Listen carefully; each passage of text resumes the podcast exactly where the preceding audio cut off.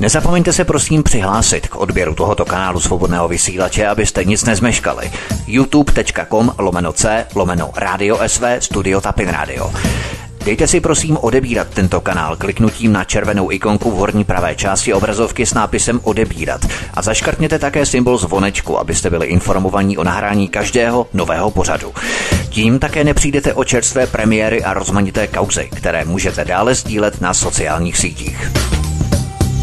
Hezký večer, vážení posluchači, vám všem, kteří jste si naladili studio Helen, svobodného vysílače CS, odkud dnes vysíláme hovory u Klábosnice a neb co týden vzal. Pořád, kde hlavní slovo mají argumenty pana VK, šéf-redaktora z pravodajského portálu Aeronet.cz a otázky Vítka z Tapin Rádia. Oba jsou v tuto chvíli připojeni, jsou se mnou ve studiu, přeji tedy příjemný poslech a oba dva vítám. Ahoj Vítku. Vítám. Krásný páteční večer, Helenko, zdravím všechny, zdravím posluchače, přeju, přeju krásný páteční večer, doufejme, že si s námi nebudete nudit, já jenom eh, v rychlosti poděkuju za písničku, která je pro karanténu jako stvořená, nebudeme sedět doma, já nevím, jestli to byl tvůj záměr, Helenko, nebo jestli to byl omyl.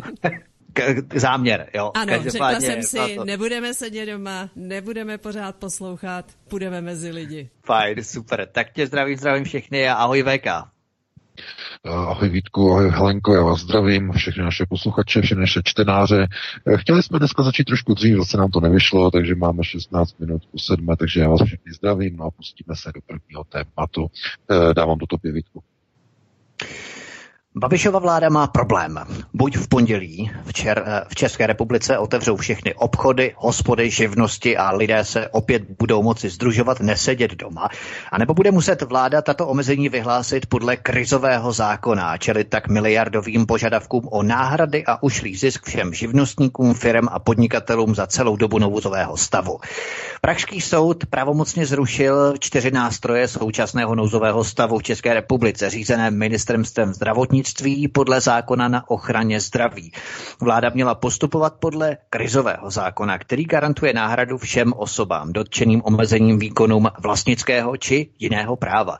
Takže nejprve krizový zákon, potom když vláda zjistila, že by musela očkodňovat podle paragrafu 36 tohoto zákona vydáváním všech opatření, tak eh, to jsme třeba měli v roce 2002 v rámci povodňových eh, zákonů, respektive povodní, kdy zasedaly povodňové komise a eh, v podstatě zpráva tak se podle toho paragrafu v rámci krizového zákona očkodňovali lidé a tak dále. To znamená nejenom vláda, ale i třeba nižší orgány, samozpráva a tak dále, místní.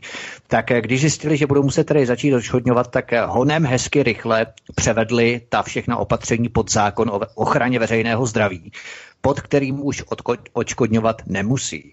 Takový hnusný podraz, trik a fígl, který se zdá se nevyplatil, ale VK. Eh, tak nevyplatil se, ale ono je to velice komplikované, je to mnohem komplikovanější, protože to má souvislost s tím posledním článkem, který vyšel asi před hodinou na Aeronetu. Eh, já bych spíš začal úplně tím posledním, protože to má přímo souvislost s tímhle tím tématem.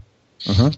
My jsme byli do redakce upozorněni eh, jedním naším čtenářem, zřejmě právník, eh, co z toho jako by vyplývalo, eh, který nás upozornil na velmi zásadní článek na oficiálním webu České advokátní komory. Je tam uveřejný, uveřejněný přepis z Lidových novin z této středy ze strany číslo 2, kde v rozhovoru Eh, Ondřej dostal, tedy advokát, který podal tuto žalobu na českou vládu, tak poskyt, poskytl rozhovor Lidovým novinám. A mimo jiné je tam redakci Lidových novin uvedená ta zásadní věc, že eh, v podstatě ta žaloba, tak jak byla podána eh, panem Dostálem k Pražskému městskému soudu, tak včera ve čtvrtek měla spadnout pod stup. Měla spadnout stůl, měla být eh, označena za neprojednávatelnou, a to z toho titulu, že se vztahuje v podstatě k věci, která již nemá platnosti. To znamená, e, jsou to ty typické, já bych řekl, procesy, které dělají teď momentálně v české vládě, že přijmou nějaké usnesení, které není vydáno vládou České republiky, ale ministerstvem zdravotnictví. Ono to má nějakou platnost a potom to rozhodnutí je ministrem zrušeno a přijato nějaké jiné. Jinými slovy, když se přijme nějaké rozhodnutí, nějaké usnesení a potom se zruší nebo se změní, už není možné jej žalovat. Takže ten, ta žaloba měla spadnout pod stůl včera. Jenže, jak jsme byli upozorněni do redakce, proběhlo něco neuvěřitelného na Pražském městském soudu. Soudce, který toto dostal na stůl, pan Štěpán Výborný, tak eh, si tohoto samozřejmě všiml a z vlastní iniciativy upozornil žalobce Ondřeje Dostála, že v tomto stavu by to jaksi neprošlo a že v tomto stavu eh, ta žaloba spadne pod stůl, tak vyzval žalobce Ondřeje Dostála, aby upravil tu žalobu a dal mu k tomu dokonce návod návod podle premisy ústavního soudu, podle judikatury, kterou si soudce vyhledal. A je to judikatura, která je v podstatě jakoby precedenčním nálezem z roku 2002 ve věci tehdejšího regulovaného nájemného, ale tehdy v podstatě vláda dělala to samé, že se snažila měněním jednotlivých usnesení a jednotlivých zákonů a jejich platnosti a účinnosti, respektive výnosu regulovaném nájemném, takzvaně se vyhýbat žaloba že nechá v platnosti nějaký výnos, nějakou dobu a než se to stihne dostat k soudu, tak se to zruší a nahradí jiným výnosem. To je, no, to je sviňárnička samozřejmě, ale dělá se, dělá se velmi často. A podstatě ústavní soud v roce 2002 zjistil nebo vynesl judikát, že v těle těch případech je možné eh, žalovat zpětně na dobu, kdy dané usnesení bylo v účinnosti. To znamená tím, že je něco ukončeno a žaloba přijde poté, nezbavuje trestnosti zpětně. Protože se žaluje něco, co proběhlo v minulosti a tím, že to bylo ukončeno se nezbavuje ona, důsled, ona důsledkovost možnosti žaloby, ale musí to být v žalobě takto uvedeno, že žaloba se vztahuje na událost, která porušovala zákon v minulosti od do. Pokud to není v návrhu žaloby, tak žaloba spadne pod e, A to znamená, že soudce přímo instruoval žalobce, jak musí opravit žalobu, aby včera ve čtvrtek nespadla pod stůl. No, dámy a pánové, víte, co to znamená? To je okamžik a situace, kdy e, zaniká nezávislost soudu a soud začíná spolupracovat s obžalobou. Soudce instruuje stranu žalující, jakým způsobem změnit text žaloby, aby žaloba u onoho dotyčného soudce nespadla pod stůl. Aby byla přijata, aby byla schválena. Dámy a pánové, to je proces, to, je proces, to jsou procesní úkony takzvané soudní koluze, která probíhala v Československu před rokem 89 mezi takzvanými lidovými soudci a prokurátory. Naprosto flagrant koluze soudní moci a e, strany e, žalující. A můžeme se na to dívat z jakýchkoliv pohledů. Je to nepřípustné v demokratické společnosti. Jenže znovu Česko snese absolutně lauter, ale opravdu všecko. A proč? Občané mají nedělní, knedlíkovou, perfektně vyladěnou rouškovou pohodu. Všichni mají v piči na lehátku. Všichni kompletně. Proto mohou tyto procesy v České republice probíhat. Oni to vědí. Lidé jsou totiž naprosto v mnoha ohledech naprosto lhostejní k věcem veřejným. Rovná se k politice a k věcem, které jsou následně tedy s politikou spojené, jako je pronikání třeba politických zájmů do justice. ovlivňování justice. A nejenom nějakými politickými vlivy, ale i neziskovými vlivy, dokonce zahraničními organizacemi, dokonce zahraničními nátlakovými think tanky, třeba ze Spojených států, třeba jako je organizace síly americká, lobbyingová, která školí české soudce. Mluvili jsme o tom před 14 dny. A je to možné, je to, je to v pohodě podle českých zákonů, že cizí nátlakové think tanky mohou ideologicky a finančně i samozřejmě za finance z ciziny školit české soudce, takzvaně je kádrovat, profilovat. Je to možné, protože tak to bylo nastaveno po roce 90. To znamená, že takzvaně eh, ten český soudce je tak vymodelovaný z té plastelíny, z toho modoritu, aby zkrátka byl formovatelný, aby byl ohebný, a když eh, má tady ty parametry, když má tady ty schopnosti, tak potom podvádí odpovídající práci. To znamená, má zajištěný kariérní růst a postupně roste v systémech těch soudů a tak dále a tak dále. E, problém je v tom, že e, v České republice existuje veřejná objednávka na likvidaci Andreje Babiše. To je každému jasné. On e, provedl z hlediska, řekněme, domu Sion naprosto no, zásadní věc.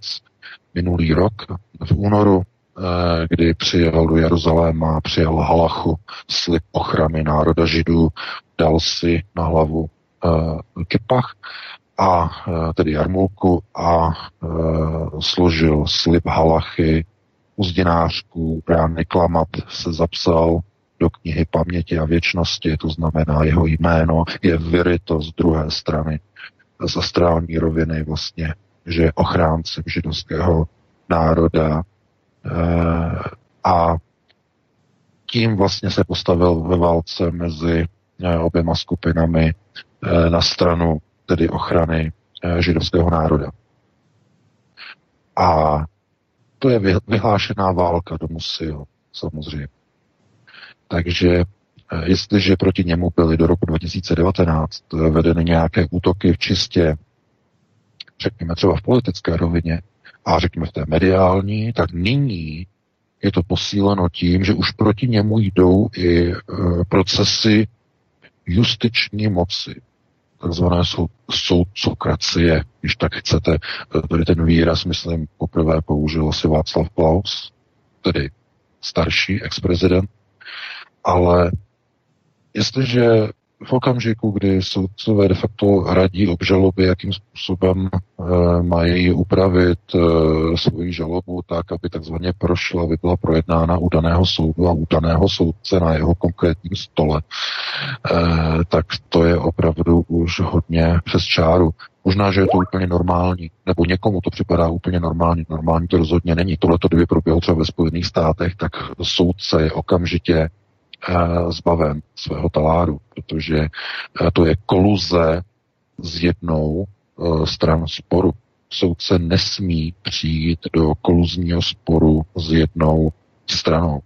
To znamená, musí být nestraný. Nemůže radit žalobě, vy máte špatně sepsanou žalobu, musí, musíte si ji opravit tak a tak a tak podle daného precedentu z roku 2002, podle tohoto nálezu, aby vám to takzvaně u mě, jakožto u soudce prošlo, aby vám to nespadlo pod stůl.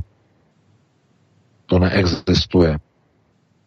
Ten advokát uh, zastupuje stranu žalující, případně, že je uh, advokát roz, současně i sám žalobce, tak zastupuje sám sebe, ale uh, nemůže vlastně ten celý ten procesní úkon být ovlivňován do takové míry, že soudce bude přímo radit jedné ze stran, ať už je to strana žalovaná nebo žalující, jaké kroky a úkony má Eh, jedna z těchto stran učinit, aby takzvaně její požadavek byl splněn u soudu a aby bylo požadavku, respektive žaloby, aby bylo vyhověno.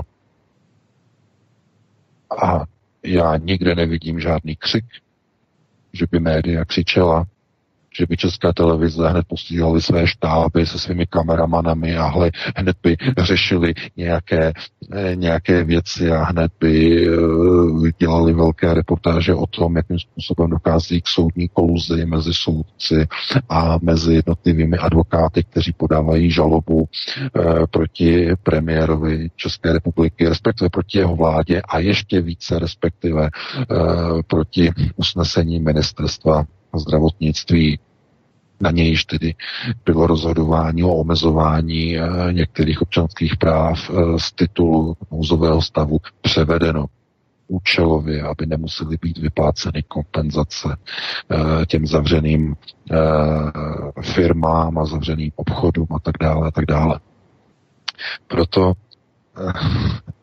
znovu O tomhle tom nelze ani nikde jako vyprávět někde v zahraničí a mluvit o tom, eh, vyprávět eh, přátelům a co, co se děje v České republice, protože by tomu neuvěřili. Řekli by, to je takový bordel, eh, který patří někam do nějakého vtipného komiksového seriálu, do, já nevím, Monty Python, nebo do něčeho, kde se dobrého pití lidé zabaví nebo se v tom smějou, eh, jak stupidní a debilní jsou některé procesy, které probíhají, že oni, oni, to není vtip, to jsou reálné procesy, které probíhají v České republice. Justice de facto prosazuje politickou agendu proti Andreji Babišovi. Radí advokátu jak mají přepsat, předělat své žaloby, aby to nespadlo pod stůl. Vítku, co na to říkáš? No, je to, je to hodně, hodně zajímavé právě eh, i z toho pohledu, eh, jakým způsobem eh, stát versus jiné křídlo, jedno křídlo státní moci proti druhému křídlu státní moci organizuje tyto záležitosti a nějakým způsobem se nad tím ani nikdo vůbec nepozastavuje. Jo? Kdyby to byla třeba nějaká organizace přímo e, soukromá, která by do toho šla, tak by člověk ještě sice taky hodně přivíral nad tím oči nebo spíš otvíral ústa, ale v podstatě tady se řežou jedna mafie vůči druhé mafii a všechny v podstatě jsou financované e, plus minus ze státního, e, státního eráru. Jo. Ano.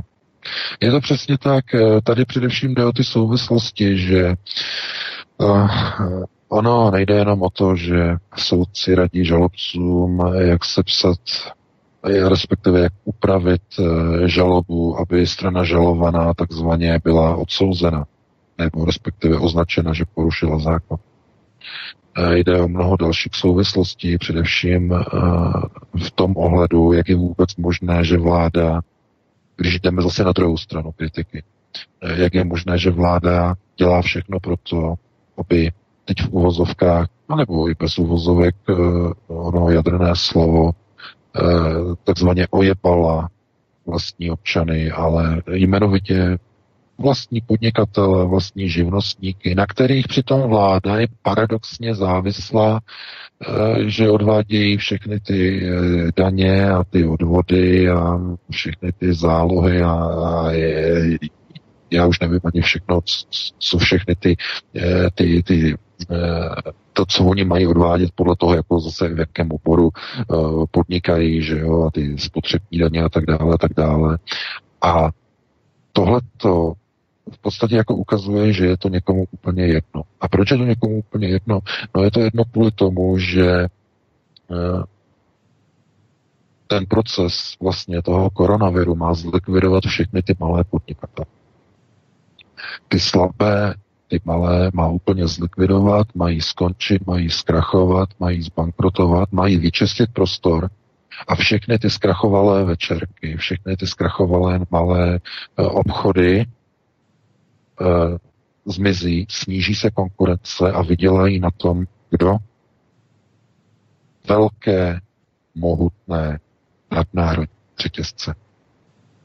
Mohutná nákupní centra v rukách zahraničního kapitálu, eh, mohutné Hornbachy, mohutné eh, UPI, eh, mohutné eh, všechny ty Mountfieldy, všechny tady ty, ty ty hobby markety, znamená nadnárodní koncerny, na tom vydělají obrovské peníze, protože se jim sníží, oni tomu říkají parazitní konkurence, dámy a pánové.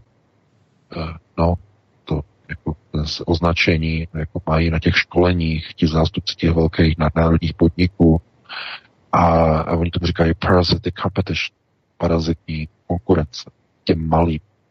Takže pokud máte malé podnikání, dámy a pánové, nějaké malé, zaměstnáváte zhruba tak do pěti až 25 eh, lidí maximálně, znamená malé podnikání, tak jste paraziti pro nadnárodní řetězce. A Babišova vláda jde na ruku těmto nadnárodním řetězcům. Proto je cílem neustále prodlužovat ten výjimečný stav, který tam máte, aby těch soukromých společností, těch malých, padlo na hubu, na držku co nejvíce. Tisíce, tisíce, tisíce živností.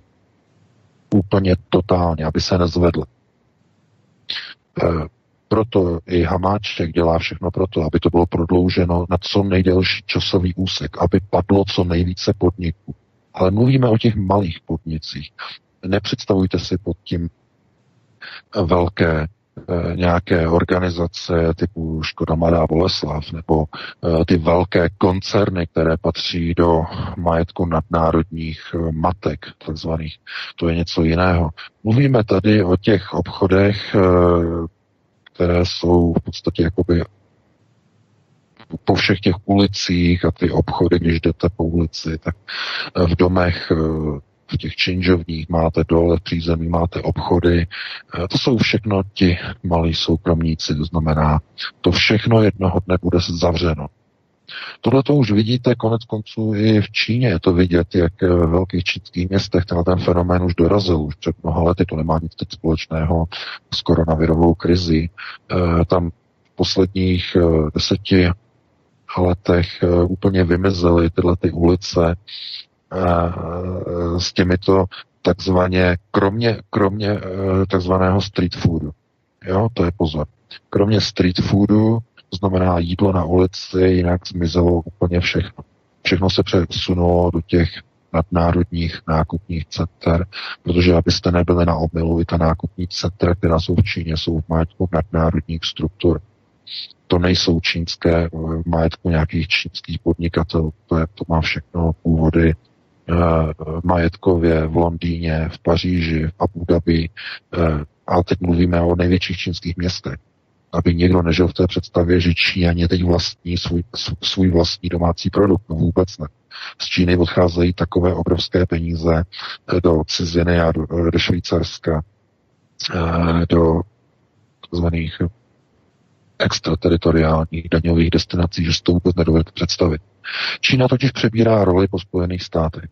Stejně jako byly vyváděny všechny, řekněme, asety a majetkově bylo všechno převáděno řekněme, ekonomicky ze Spojených států ven, to znamená všechny fabriky byly ze Spojených států přesunuty do Číny, tak ten proces teď v podstatě ekonomicky z pohledu financí se překlápí do Číny. Čína se stává de facto kopií Spojených států. To znamená, je teď, v, je teď ve chvíli, kdy se nachází v období růstu, posilování moci, postupně přebírá úlohu Spojených států, ale je to přebírání role onoho servanta, světového služebníka.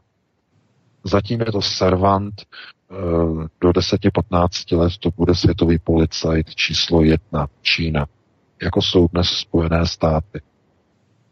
To znamená, ta světová moc se přenáší ze Spojených států do Číny. Ale znovu, neznamená to, že tu moc přebírá Čína. Pouze role služebníka, světového servanta se přenáší ze Spojených států do Číny. Moc zůstává stále ukotvená v Londýně, v Curychu ve Švýcarsku, to znamená v rukách nosatého světového řádu.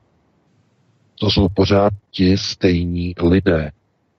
Potkáte je v New Yorku eh, na 5. Eh, Avenue, kde oni jdou do těch Eh, na, na ta jednání. Jsou to ti samí lidé, které potkáte v Abu Dhabi, jsou to ti samí lidé, kteří takzvaně stojí za tím ekonomickým zázrakem průmyslovým eh, v Shenzhenu, největší průmyslová oblast eh, v Číně, to jádro čínského průmyslového zázraku.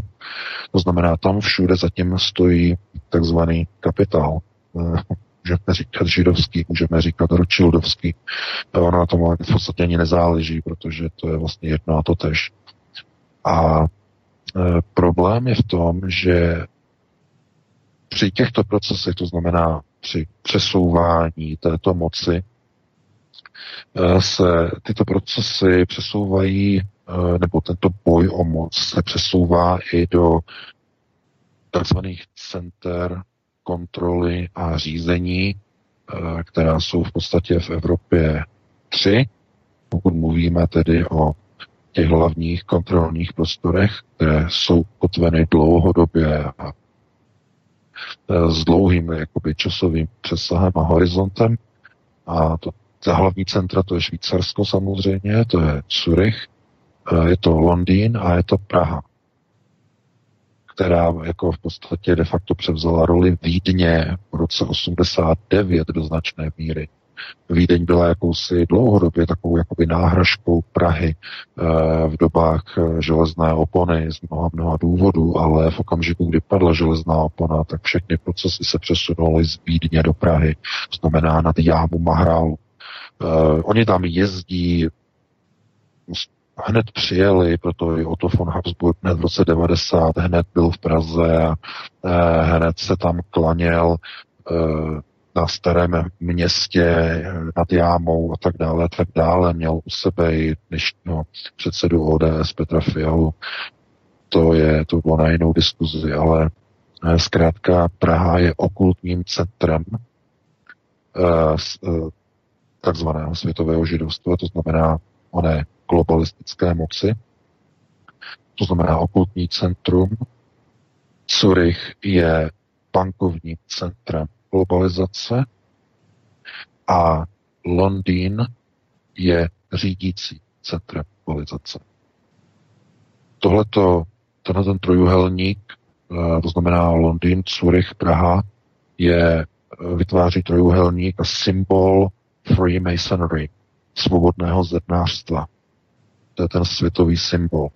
Proto najdete stejné symboly v Praze, nad Mahrálem, na Starém městě, jako najdete v Curychu, jako najdete v Londýně, v eh, City, eh, i vlastně na těch budovách v City, těch bank, eh, na těch základních kamenech, tam máte stejné symboly, jako máte na Starém městě, stejně jako máte v Curychu, plně stejné. Ale to by bylo zase taky na jednou diskuzi. Zkrátka, oni mají určité centra světového řízení a nedovolují, aby proces domu Sion byl jakkoliv narušen. Proto pro ně je naprosto klíčové zlikvidovat Andreje Babiše, který se upsal ochraně Jeruzaléma, tedy ochraně domů Žehova, nebo Jáhve, nebo Jahva, eh, jak chcete. To znamená, on se postavil na jednu stranu do války s domem Sion. Proto mu jde po krku už i česká justice. A e, proto v mnoha ohledech e, je ta válka teď přenesená i do oné soudní roviny. Proto i jednotliví soudci mají instrukce. Kdykoliv něco přijde proti Babišovi, je třeba tomu pomoci. V rámci zednářských rytů. To je ten zásadní informační signál. To znamená, vy nechodíte do těch zednářských loží tak, abyste si tam jenom tak jako sedli. Eh, dostáváte úkoly, abyste pomáhali, eh, eh, tak se oni tomu říkají jako naší věci. Italové potom mají taky název, naše věc. Cosa Nostra, naše věc. A víte, že to je souvislost, eh, to je název eh, skupiny italské mafie, naše věc, Cosa Nostra. No, přesně takhle funguje světové zednářstvo. To znamená, eh, ony koncepty řízení jsou momentálně v onom válečném stavu, to znamená, že kdykoliv se něco objeví proti Andreji Babišovi, má to být proti němu použito. Mnoho z těch konceptů se neuchytí, protože jsou to jenom takové jakoby pokusné výstřely, eh, které nemají šanci na uchycení se. Někdy je to je třeba jakoby aktivita některých eh, elévů, to znamená čerstvě přijatých členů zednářských loží, kteří nemají ještě zkušenost, to znamená, chtějí se takzvaně dobře zapsat. To znamená, on je zarytovaný, eh, řekne se, on je zarytovaný jako, jako elef, to znamená je nový, chce se ukázat a chce být osvěcen na vyšší stupeň, to znamená, aby se dostal na druhý stupeň, chce to získat takzvaně rychle a eh, chce tedy prokázat, eh, že si zaslouží členství v daném order, to znamená v daném řádu.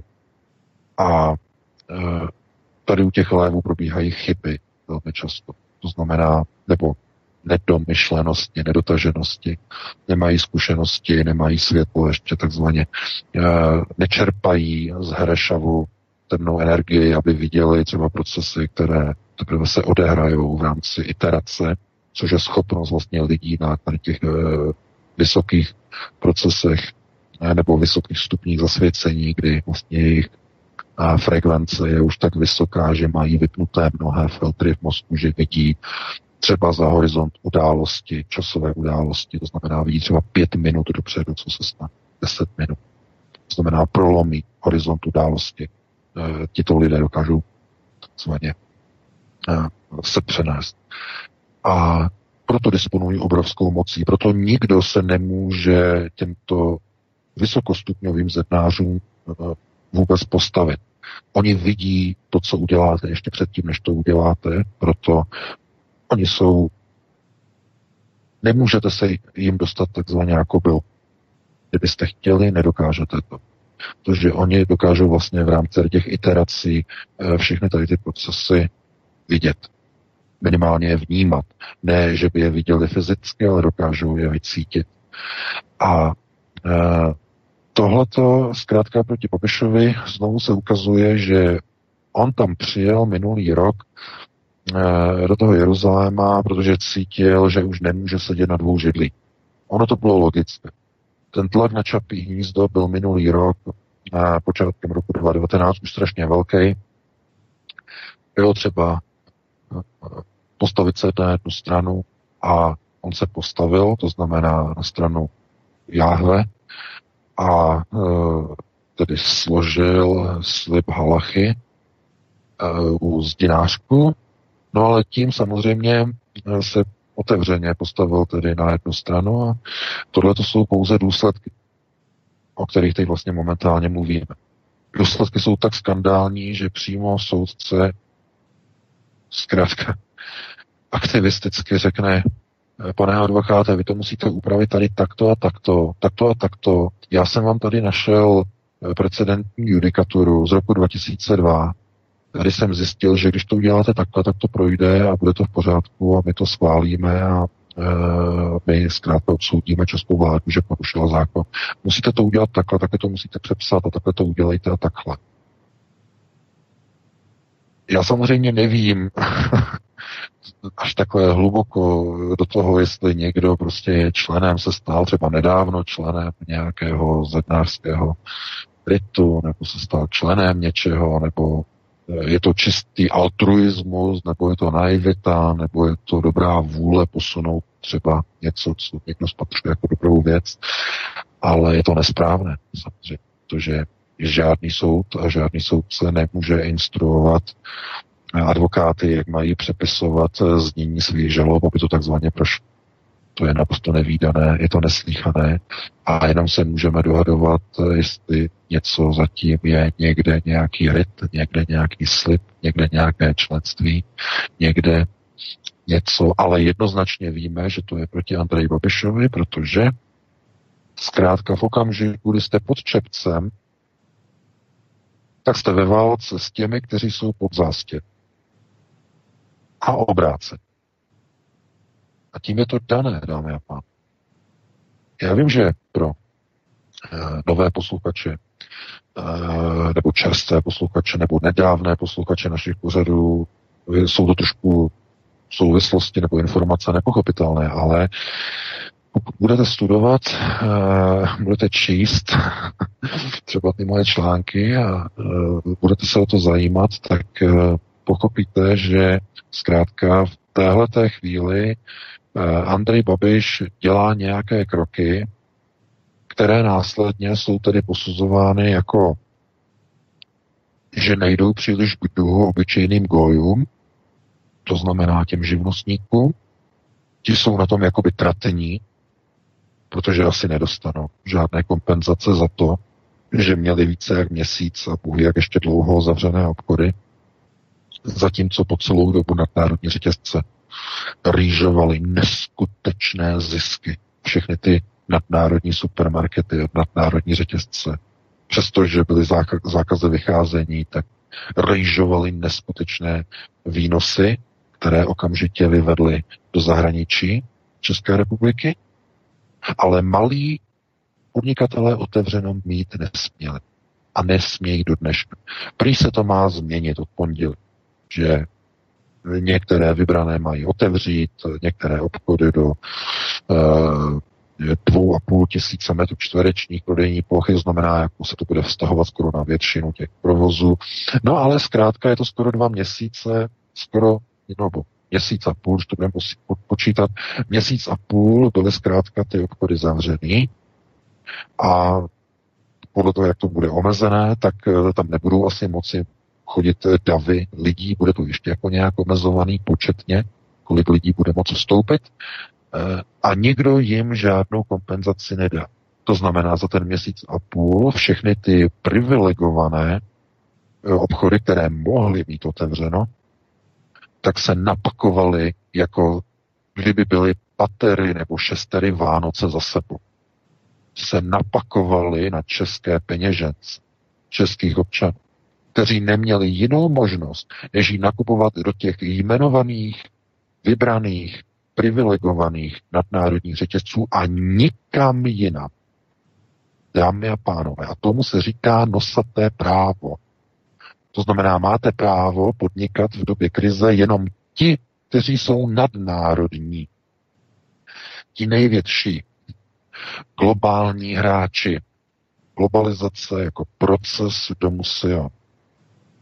To znamená, Znovu, no, naivita je omluvitelná u lidí, kteří ve chvíli, kdy dojdou k nějakému poznání, tak se poučí.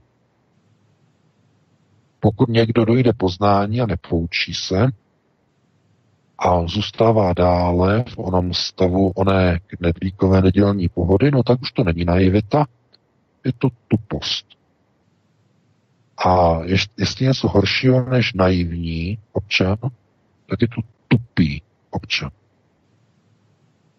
A e, pokud bychom měli nějakým způsobem hodnotit e, ochotu lidí e, nějakým způsobem něco změnit na svém e, životním prostoru, tak ta ochota je někde limitně ohraničená, někde v rámci té vlastní existence a když budeme říkat tedy e, že aby to bylo tedy aspoň trochu pozitivní, tak v rámci eh, vnitřního kruhu, to znamená v rámci eh, prvního kruhu rodiny, to znamená aspoň tam tedy mít nějakou tu snahu o nějaké posilování těch struktur a těch vazeb. Ale eh, ta rodina de facto nevznikne tím, že ji uzavřete doma v době koronavirové krize. Ono uzavření nevytvoří nebo neposílí ty svazky. To je obrovská chyba, to je obrovský omyl. Naopak, při tomhle násilném uzavření vznikají ponorkové nemoci a ta rodina místo toho, aby se stmelovala někde při společných výletech, které byly zakázány úmyslně samozřejmě, tak eh, místo, aby se ta rodina stmelila, tak se začne nenávidět ještě více mezi sebou. Jo?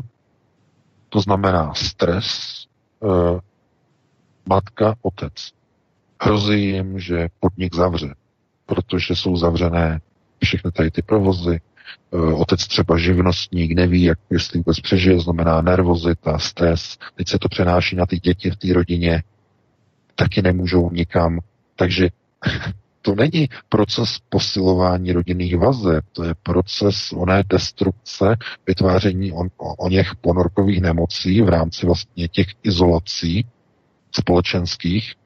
A vy si myslíte, že tohle někdo někde vzniklo v hlavách nějakých a, a, nějakých lidí, kteří prostě chtějí nějaké vaše dobro. To je proces.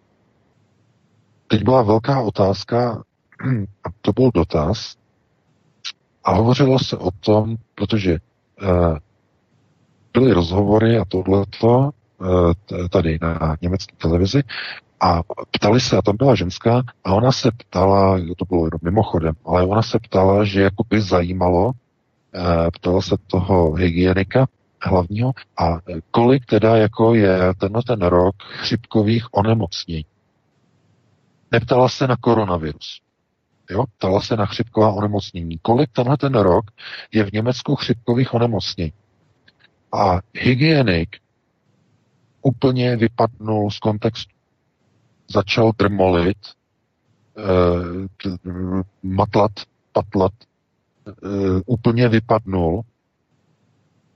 A to, to, já k tomu přichystám asi video, ale znovu se ukázalo, že dámy a pánové, tady něco nehraje. On jí na to neodpověděl. Vůbec. Nebyl schopný. Ono by se totiž ukázalo, že ti lidé vlastně neumírají na koronavirus, ale na chřipku. Pouze tu chřipku jinak pojmenovali, dámy a pánové. Slyšeli jste teď někdy o chřipce v České republice?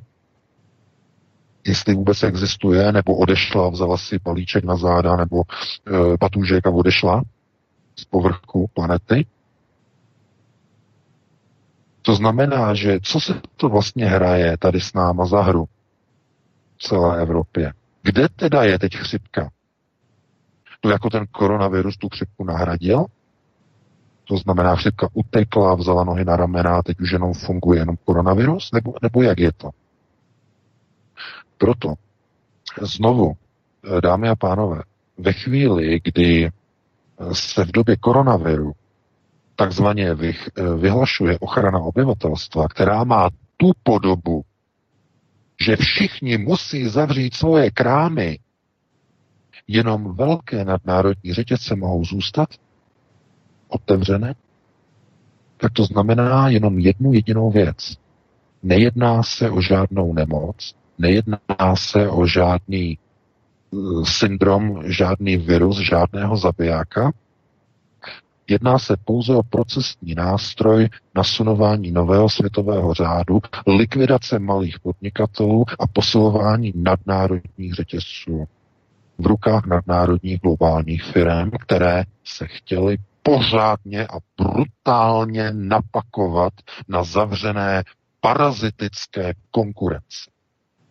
Parazitní konkurenci pořádně se napakovat. A ještě ten stát si bude kvůli tomu muset půjčit. To je to největší chucpe. Takže e, znovu, e, tady je třeba si uvědomit jednu zásadní věc, že brutální průběhy chřipek, kdy na chřipku umírají každý rok desítky tisíc lidí v Evropě, Eh, to znamená, nikdo o tom ne, nehovoří, nikdo o tom nemluví, uh, nikdo kvůli tomu neuzavíral hranice v minulosti, nikdo kvůli tomu nenechával lidi doma, děti doma, nezavíral všechno. Ne.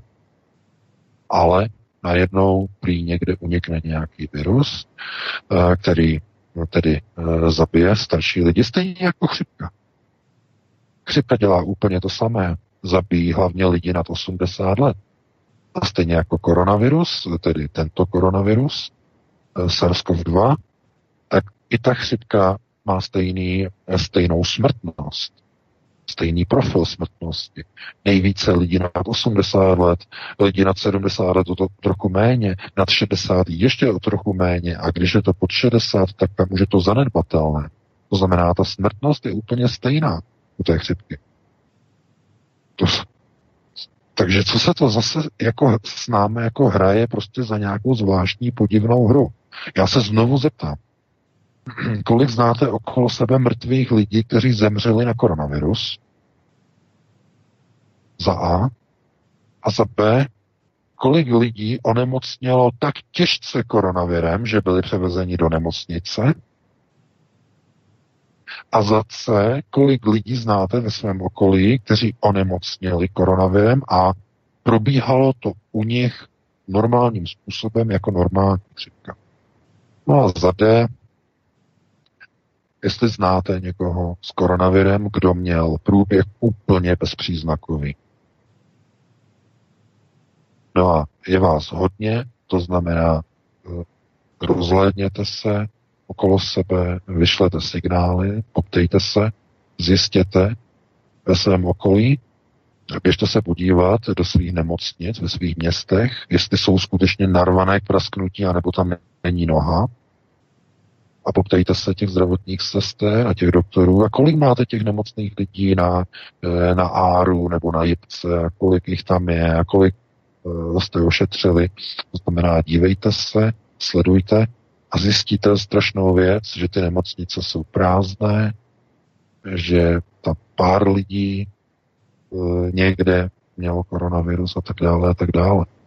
To znamená, znovu, kdyby se jednalo o virus, který je skutečně fatálním zabijákem, eh, tak eh, to rozhodně tomu nezabrání roušky a žádné respirátory, ale především, především by nebyly otevřeny naprosto žádné obchody. Nic. Všechno by bylo zalígrované, všechno by bylo zavřené, byly by zabarikádované dveře, okna by byla zabarikádovaná, jako při moru, nikdo by nevycházel a jediné, co by pobíhalo na ulicích, by byly nějaký, nějací e, divocí psy, kteří by tam běhali volně, protože nikdo by neměl ani starost se o ta zvířata starat. To by byla ona apokalypse. Naprosto nikdo na ulici. Ale takhle zkrátka koronavirus vůbec neprobíhá. Vůbec ne. Je tam vysoká úmrtnost u starých lidí, postupně to se to snižuje, ale je to zkrátka v souladu s tím, jakým způsobem zabíjí chřipka. Už dlouhé dekády a dlouhá staletí, to znamená stejná smrtnost, stejné profily. Nejvíce u starších lidí a potom se to snižuje směrem dolů. Um, co se týče eh, těch takzvaně silně zasažených oblastí, to znamená tam, kde se vykopávají ty za přítomnosti médií a za přítomnosti kamer, ty takzvaně masové hroby, tam je mnoho nesrovnalostí, protože všechny ty rakve mají stejnou délku, mají stejnou velikost, což je samozřejmě nesmysl, protože lidé mají různou délku, různý vzrůst. Když se podíváte do každého, do každého obchodu eh, eh, já vím, že tam nikdo nechodí na nákupy jako do, eh, do supermarketu, ale když přijdete do pohřební služby, tak tam mají samozřejmě vystavené rakve a mají tam z každého druhu pět velikostí. Minimálně pět. To znamená na různé výšky. Jo, těch zemřelých různé výšky. To znamená, že má 180 cm, 200 cm, 160, 140, to znamená Jo, aby se zbytečně nedávala velká rakev, která je dražší, aby ten zákazník nepřiplácel velkou rakev na malé tělo, takže takhle je to vlastně udělané, ale při těch hromadných hrobech zkrátka e, se, e, pokud by se dělali e, takzvaně rakve jedné velikosti, tak by se dělali absolutně nejde, největší. Jo, ty dvoumetrové by se dělalo. Problém je v tom, že jak ukázalo to video z Hartova ostrova v New Yorku, jsme publikovali na Aeronetu před dvěma týdny, eh, tak eh, velikost eh, těch všech těch rakví je 160 cm na délku, dámy a pánové. A to posláš 160... jako přesně na dálku 20 cm to, víc míň, jo? To bylo, bylo to na Infowars, na Infowars, 160 cm. Všechny. A dámy a pánové, to je málo na dospělé lidi. To znamená, v těch rakvích buď vůbec nikdo nebyl pohřbený, nebo tam byly děti pohřbené. To je tragédie. To by potom ukazovalo skutečně na uh, ty informace o uh, takzvaném zátahu na kabalu, to znamená, uh, že byly rozbity pedofilní gengy v New Yorku v rámci té kauzy Pizzagate. A to by potom znamenalo, že COVID-19 je cover-up. Je to zástěrka něčeho. Ale nemůžeme vydávat uh, tyhle ty rezultáty, uh, protože, pozor, ve Spojených státech probíhají jiné procesy momentálně než v Evropě. Tam je to dál. Tam je to mnohem dál a navíc tam mají centrum jak Deep State, tak tam mají i centrum jejich, řekněme, systému uh, světové globalizace a mají tam vlastní uh, takzvanou nebo řekněme kapalistické kruhy a tak dále. Konec konců ona podivná bizarní smrt Jeffreyho Epsteina, který údajně spáchal sebevraždu v celé, kde zrovna selhala kamera dozorová, že došlo k výpadku. V Americe si z toho dělají srandu, že že nej, nejstřeženější osoba ve Spojených státech v oné době vypadla kamera a on v té chvíli, když vypadla kameru, kamera, eh, to znamená eh, přenos, záznam, tak on se tam oběsil prý, údajně. To znamená, ten pedofilní skandál Jeffrey Epsteina je přímo souvislý možná teď s tím, co probíhá právě v New Yorku na Hartově ostrově. Zakrývání stop po mrtvých dětech. Zneužit. Oni možná zjistili, kolik stovek, tisíc jich bylo v tom ringu, v tom kruhu okolo Epstein. Tisíce a tisíce zneužívaných dětí, které, když jsou zneužity, jsou, jsou podříznuty a jejich orgány tělesné jsou prodány na černém trhu pro transplantaci. Zbytky těch těl jsou potom narvány do 160 cm rakví a pohřbeny pod uvozovkami e, příběhem o koronaviru. A jsou naskládány v Artově ostrově do země. To znamená Jeffrey Epstein a současná kauza, řekněme, toho pohřbívání, podivného pohřbívání, může mít propojení to znamená, to ne, nemusí být jenom onen uh, trošku, mi to připadá jako někdy, jako hodně do důsledku neprobrané, jako jo, ty podzemní základny a tak dále a tak dále. To jsou samozřejmě informace čerpané uh, od uh, z Above Majestic a z těch dalších souvislostí, ale Eh, tohle to neprobíhalo v podzemí. Jeffrey Epstein měl vlastní nemovitosti a eh, měl v celých Spojených státech a nejen ve Spojených státech, ale měl ve Skotsku, ve Velké Británii, na pozemcích dokonce eh, královské rodiny. Tam probíhaly s princem Edwardem, měli vlastně nějaké pronajaté pozemky ve Skotsku a, tak, a ještě i v Jižním Velsu. Ale tohle Eh, všechno to, co probíhá de facto okolo koronaviru, tak rozhodně není tak, jak se nám to vykládá. To ani náhodou.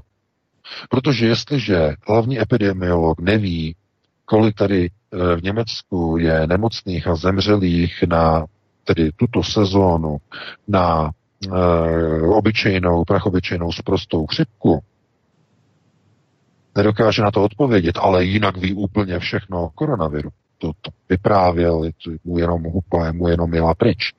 E, tak něco není v pořádku, dámy a pánové. Něco se hraje proti nám. Jaká obrovská habaďura. To znamená, že v, v téhle chvíli, v téhle situaci, jestliže se odhalí i v minulosti, tedy se vracím teď k Jeffreymu Epsteinovi, eh, že ví příliš mnoho informací na vysoce postavené lidi v americkém Deep State a má takzvaně garance a pojistky na ty lidi. Má určitě. Jako byl konec konců archiv Františka Mrázka.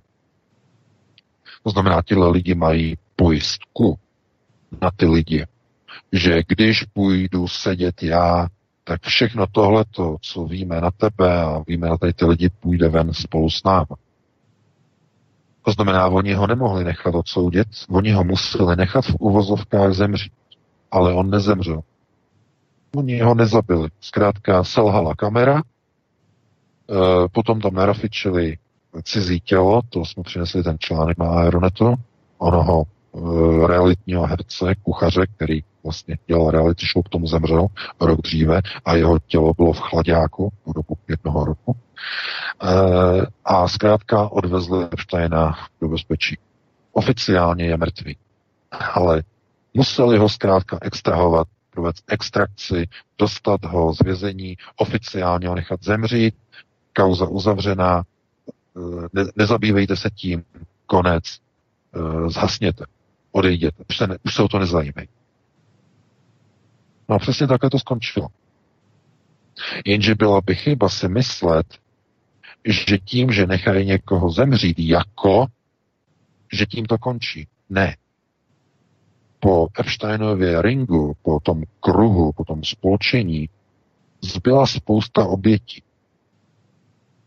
Protože to nebyly jenom, řekněme, eh, společnice nebo dívky, které jako dobrovolně ač nezletilé, tak dobrovolně za nějakou úplatu eh, poskytovali sexuální potěšení se eh, stárlým členům šlechtických rodů, politikům z kongresu a tak dále. Pozor, pozor, to by byl brutální omyl. To byly jenom některé, které jako, takzvaně asi neměli problém. Mnoho těch nezletilých zkrátka bylo uneseno bylo koupeno na černém trhu, bylo odvezeno, zmizelo a bylo zneužito. No a po nějakém čase se jich zbavili. Ne desítky, ne stovky, ale tisíce. Tisíce a tisíce a tisíce těl, která někde byla a teď je potřeba se jich nějak zbavit. Pod nějakou premisu. Něčeho. Uh, opravdu, to jsou souvislosti, kdy uh, ten králík zaleze příliš hluboko do nory. A vy, když se odvážíte se tam podívat, co se tam nachází, tak to nevydýcháte, to nedáte. To se pozvrací. Co se nachází. To znamená v něch kruzích těch klubů Bohemian Grove, Eh, všech těch zednářských loží, v takzvaných uh, tajných spolcích, v různých klubech a tak dále a tak dále.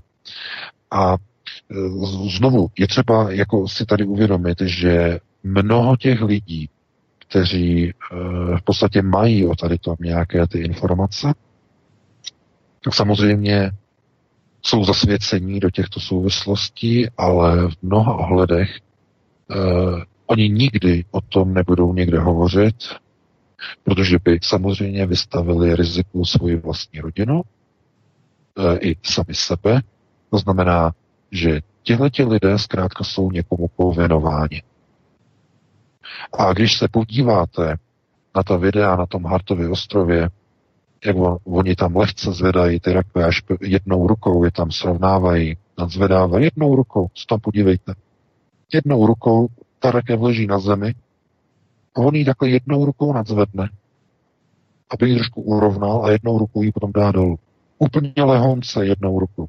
Proboha řekněte mi, jak někdo může zvednout tělo dospělého člověka, který má třeba 90 kg nebo metrák, takhle jednou rukou zvednout rakev. V těch 160 cm rakvích jsou, rakvích jsou nějaké zůstatky e, nějakých zbytků těch těl Z největší pravděpodobností. Jo, zbytky těl, těl, které nešlo transplantovat, to znamená, oni třeba těm dětem vezmou ledviny, uh, ledviny nějaký, nějakou jinou část těla, nebo třeba i srdce, nějaká srdeční transplantace, uh, nebo krev. Jenom třeba krev. Jenom krev. Protože to byly vlastně informace z těch uniklých e-mailů Johna Podesty, že to, co je zajímá, je krev, dětská krev. Protože působí, že omlazuje. Proto to vůbec nemusí jít o transplantace, jenom čistě o tu krev. Jenom o tu dětskou krev, která prodlužuje život. Oni tomu říkají elixír mládí. E, že to je dětská krev, smíchaná s kysličníkem uhličitým v nějakém poměru. E, ten kysličník tam, já nevím, co tam má za úkol, jako dělat, ale e, to je právě z těch e-mailů uniklých z Pizzagate, a ono to omlazuje. To znamená, ti bankéři a všichni ti Rothschildové se potom můžou dožívat těch 90 let a 105 let a 108 let, zkrátka ta dětská krev, když žít pravidelně dvakrát týdně si berou transfuze, dvakrát týdně, tak jim prodlužuje ten život. Víte, jaká spotřeba těch, dě- těch dětí musí být celosvětově? Dámy a pánové, o tom se mi ani nechce mluvit. Ale uh, zkrátka Svět, ve kterém žijeme, není rovný. Je ten oficiální, který si myslíme, že existuje, a potom je ten druhý, ten skrytý, temný a ten skutečný. Ten skutečný, ten těsivý, ten, který se nedá ani popsat. Proto uh, někdy je opravdu třeba při když mluvíme o těchto souvislostech, to znamená, eh, mluvíme o tom, že existuje nějaká válka mezi domem Sion a domem eh, Jehova nebo Žáhve, tak, nebo Žehova, to je jedno, jak budete nazývat, když budete používat staroslovenský název, tak je pořád.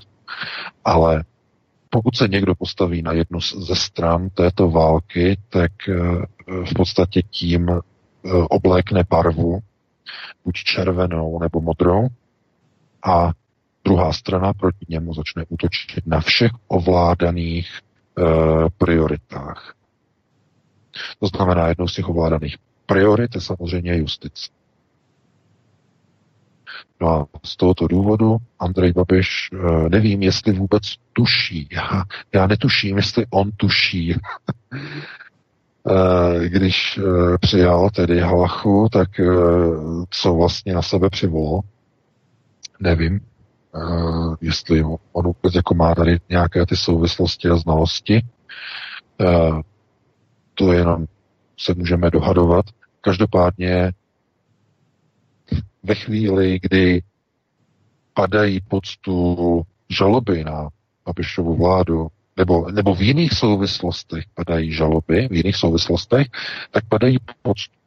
Ale jakmile jdou přímo proti Eh, Babišovu ministrovi, to znamená proti ministrovi zdravotnictví, tak najednou někdo vystartuje, dokonce je to soudce a hned radí danému advokátovi, jak má upravit e, text žaloby tak, aby to zkrátka prošlo, aby to klaplo a aby to nespodlo pod stůl. No a tím je to dané. To znamená, součást téhleté e, vlastně nebo po, po naučení z celého e, tohoto eposu ohledně pravomocí, to znamená, jak jsou vyhlašovány různá omezení, e, jestli podle krizového zákona nebo podle zákona o ochraně veřejného zdraví, tak de facto to je jenom takový ten povrch e, té informační roviny, to znamená, lidé si říkají, nebo lidé reagují pouze na to, co takzvaně vidí, co přímo vidí na té obrazovce, co jim z toho vyplývá. Jenže už nevidí to, co se nachází zatím. To znamená, že když přijde nějaká žaloba a nějaký rozsudek někde nějakého soudu, takže se k tomu rozsudku došlo nějakým zvláštním způsobem, kdy soudce radil žalobci, jakým způsobem má přepsat vlastní žalobu, aby to takzvaně prošlo, aby to klaplo. A to, tomu se říká to, tomu se říká takzvaně posunout věc k výsledku. posunování věc. Když soudce něco posune někam ve prospěch něčeho, tak většinou to není z nějakého altruismu, ale je to nějaký úkol. A nebo nějaký projev nějaké služby. To už je jedno. To se můžeme jenom dohadovat. Každopádně není normální, nikde v žádné demokratické společnosti nemůže a nesmí být normální, aby soudce radil žalobě, jak má přepsat a doplnit svoji žalobu takovým způsobem, aby byla schválena, aby bylo možné žalovanou stranu podle ní odsoudit a aby naopak nespadla pod stůl. To zkrátka ve skutečně a opravdu a do důsledku demokratické společnosti s opravdu a doopravdy nezávislými soudy nikdy není možné. Tohle, že se to děje, znamená, že po 30 letech i v České republice, i v českých soudech, zkrátka se od roku 89, jak se zdá, nezměnilo vůbec nic. Stejně jako v roku 89, soudci společně s prokurátory, tedy e, mezi tím přejmenovanými na státní zástupce, a e, z žalobci ladí své noty, ladí obžaloby, aby takzvaně strana žalovaná byla odsouzena. V tomto případě e, vláda České republiky, respektive ministerstvo zdravotnictví, které podle tohoto rozsudku nemělo právo, respektive vyhlašovala e, e, ministerská rozhodnutí o omezení pohybu osob a zavření obchodů e, nezákonným způsobem na místo použití krizového zákona. To znamená, tohle to nemůže být to tolerováno, nesmí to být tolerováno a ty důsledky jsou samozřejmě strašlivé, protože asi se shodneme na tom, že válka proti Babišovi je nekonečnou sérií kampaní, do které se teď zjevně připojují už i jednotliví soudci, kteří tomu napomáhají. Jenže na straně druhé třeba říct, že Babišova vláda si za to může sama, že dokonce provádí kroky, které naopak mají české živnostníky znevýhodnit v té koronavirové krizi ve srovnání s nadnárodními řetězci, které mohly mít otevřeno, které rýžovaly neskutečné peníze. Takže já bych to takhle ukončil, tady to první téma, předal bych ti slovo Vítku, no a pustíme se do dalšího tématu. No. Přestávku si dávat nebudeme, uh, i když jako bychom si mohli, ale nedáme, dáme to do deváté hodiny a potom si dáme nějaký 10 minut přestávku. To si dáme jako? přesně delší pauzu, delší pauzu si dáme do té deváté hodiny, už by to na mělo cenu dávat si pauzu. Já jenom eh, k tomu tématu VK, co jsi zmínil, nebo co jsi eh, říkal, o čem jsi mluvil v rámci velkých obchodů, otevřených a malých a malinkatých obchodů, obchodů drobných živnostníků, malých podnikatelů zavřených. Pokud náhodou nevíte, jací pánové zastupují drobné živnostníky a malé podnikatele. Já teď řeknu jména osob nového poradního orgánu vlády, takzvaného NERVu. A hned nám bude jasné, proč velcí giganti převalcují drobné živnostníky, malinké krámky zavřené, velké řetězce otevřené. To je prostě katastrofa. Dobře poslouchejte. Tomáš Salomon, generální ředitel a předseda představenstva Česká spořitelná, Jan Juchelka, generální ředitel a předseda představenstva Komerční banka, Miroslav Singer, pro boha, hlavní ekonom, generální CE Holding, bývalý guvernér ČNB, všichni známe, Vladimír Dlouhý, další věc, prezident hospodářské komory ČR, dříve Goldman Sachs, všichni víme, Jan Švejnár, další známá kapitola, ředitel Centra pro globální hospodářskou politiku, Kolumbijská univerzita v New Yorku, Štěpán Jurajda, profesor eh, CERG IE, člen Rady pro výzkum, vývoj a inovace, Daniel Beneš, klasika, předseda představenstva a generální ředitel ČES AS, Bohdan Vojnár, člen představenstva Škoda Auto, Petr Jonák, ředitel vnějších vztahů Coca-Cola, Miroslav Zámečník, nezávislý ekonom, bývalý zástupce České republiky ve Světové bance, Lukáš Kovanda, hlavní ekonom Czech Fund, Tomáš Sedláček, to je takový ten salonní ekonom, ekonom ČSOB, tuším, eh, někde snad přednáší na vysoké škole, Daniel Prokop, sociolog eh, PAQ, a pak PAQ Research, nebo PAC Research, Fakulta sociálních věd Univerzity Karlovy, Jakub Haverland, další známý, zakladatel, generální ředitel Rockaway Capital, ten podporoval dokonce Jar, Jiřího Babiše Drahoše, jako prezidentského kandidáta, posílal snad 100 nebo 200 tisíc, nebo kolik mu poslal na účet. A poslední Ladislav Bartoníček, předseda dozorčí rady O2, Czech Republic. Takže kde jsou ti zástupci těch malých živnostníků, drobných podnikatelů nebo odborů třeba? Žádní tam nejsou, to jsou všechno velcí giganti, nadnárodní koncerny anebo české absolutně ty největší korporace. Takže ty radí nervu, ti radí vládě o tom, jaké opatření má zavádět v souvislosti s podporou živnostníků a podnikatelů. To je něco neuvěřitelného. Samozřejmě, protože ta rada vlastně, ten NERV vlastně de facto řekl vládě, eh, vy to musíte udělat takto, takto, vy musíte ty velké nadnárodní řetězce nechat eh, otevřené, my tam máme své zájmy, to musí zůstat otevřené, eh, najděte si nějaké zdůvodnění, proč to tak může nebo musí zůstat otevřené, lidem to takzvaně navěsíte na nosy, to jsou ty pulíky klasické, jo, s tou vysačkou a oni to, lidi to vezmou takzvaně, nějak jim to zdůvodníte, ale tak to musí zůstat. To znamená, česká vláda to neudělala, jako to udělali v Číně, kde zavřeli úplně komplet všechny obchody. Ty velké, ty největší řetězce, všechno bylo zavřený. A lidi mohli chodit pouze v časových slotech. Naopak do místních malých obchodů. Ještě, to je úplně prostě jak u blbých na dvorku, když startují motorku to je přesně ten přístup. Prostě v té Číně to udělali přesně obráceně než včera. Tam zavřeli všechna velká, mohutná nadnárodní centra a nechali otevřené ty malé obchody. Kvůli tomu, že se tam nekumuluje příliš mnoho lidí. Z toho důvodu. Pro Boha. Proč to udělali v České republice obráceně? zavřeli všechny malé a nechali velká obchodní centra. No proč? No protože nosaté právo. To znamená nadnárodní řetězce, které mají napojení nad, nadnárodní kapitál, rozumějí tu Sion, rozumějí bankovní systém, rozumějí tu Rothschild, ti jsou nedotknutelní.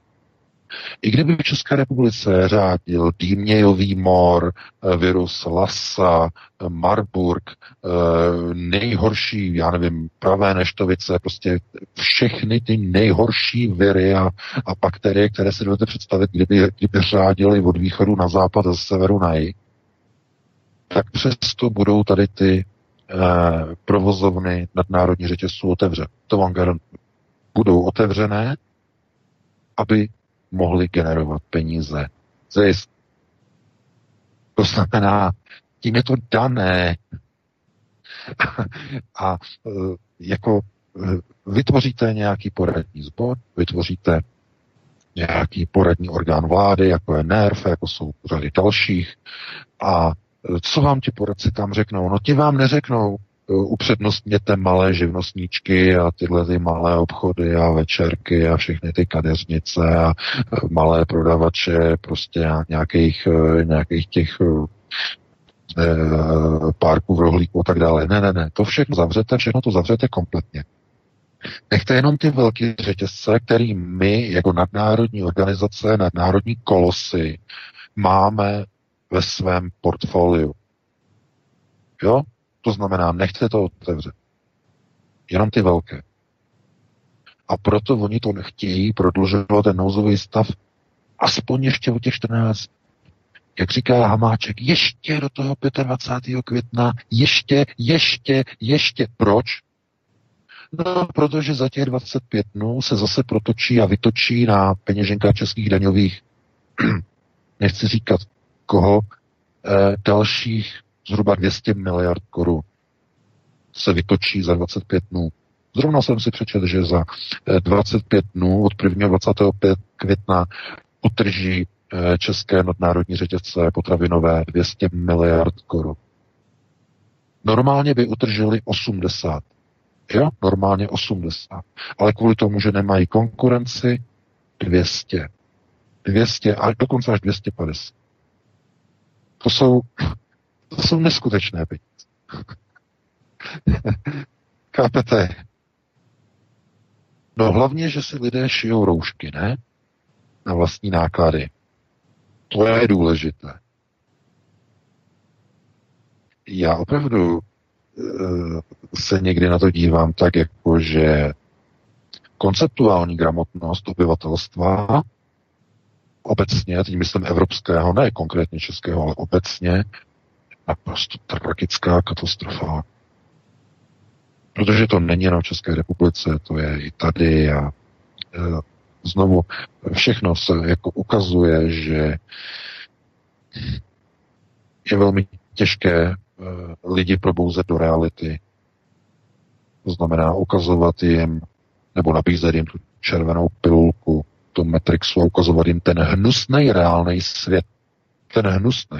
Protože když se proberete z tohoto virtuálního světa, to znamená toho mediálně narrativovaného, abych tak řekl, a do toho skutečného, pravého, kde se děti porcují na náhradní součástky, kde se z dětí vysává veškerá krev, aby staří lidé a bankéři mohli žít o pár měsíců déle, jejich těla se potom zahrabávají v nějakých prostě krátkých eh, rakvích někde prostě do hlíny, jakože někde prostě nějaký virus a tak dále, tak dále, potom jdete do nemocnic, které jsou prázdné, kde nejsou žádní pacienti pro Boha, tak najednou prostě jako zjistíte, že žijete v iluzi, v nepravé realitě. No a to je ta modrá pilulka. To je ta modrá pilule a Eh, proto mnoho lidí chce radši tu červenou a chtějí vidět ten, ten skutečný svět.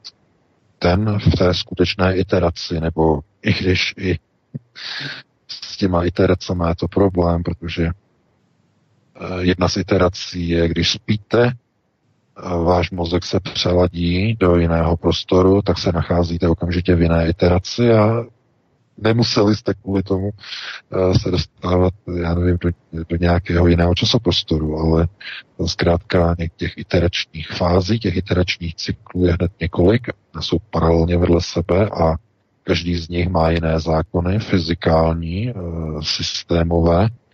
A uh, tohle právě jenom ukazuje na to, že ono se říká, že dejte si, dejte si pozor, jako co si přejete. Jo, to je to přísloví.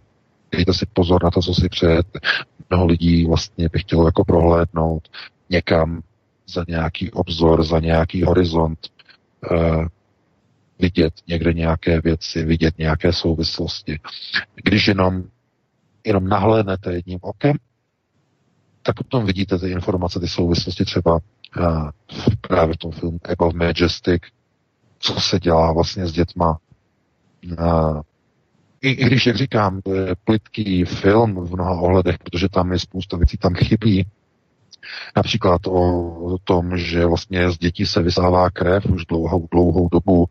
Elity používají vlastně dětskou krev pro prodlužování svého života, protože prodlužuje v podstatě jako geneticky, eh, pomáhá vlastně buňkám se revitalizovat eh, vlastně z příměsí onoho oxidu uhličitého tak eh, to trochu jako působí jako, jako, jako bizarně, jako něco, co je naprosto neuvěřitelného. Že ani, to se, se ani nemůže stát, to se nemůže dít, to by s tím světem bylo něco zlého, něco špatného. No a, a, a to je právě to je právě ono, že ten svět zkrátka není takový, jak ho vnímáme vnímáme ho skrze tu modrou tabletu. To znamená tu iluzi. Ale když lidé čtou ty té knihy, když sledují procesy okolo sebe, když začínají získávat konceptuální vědomí, tak jim začne ta červená tableta problikávat. To znamená, najednou začnou chápat některé souvislosti a začnou vlastně si všímat věci, které asi běžnému člověku uniknou ale pro, nás jako je důležité hlavně tedy na alternativě lidi nevyděsit. Jak říkal František Mrázek, nejhorší je smrt z vyděšení. To bylo jeho přísloví.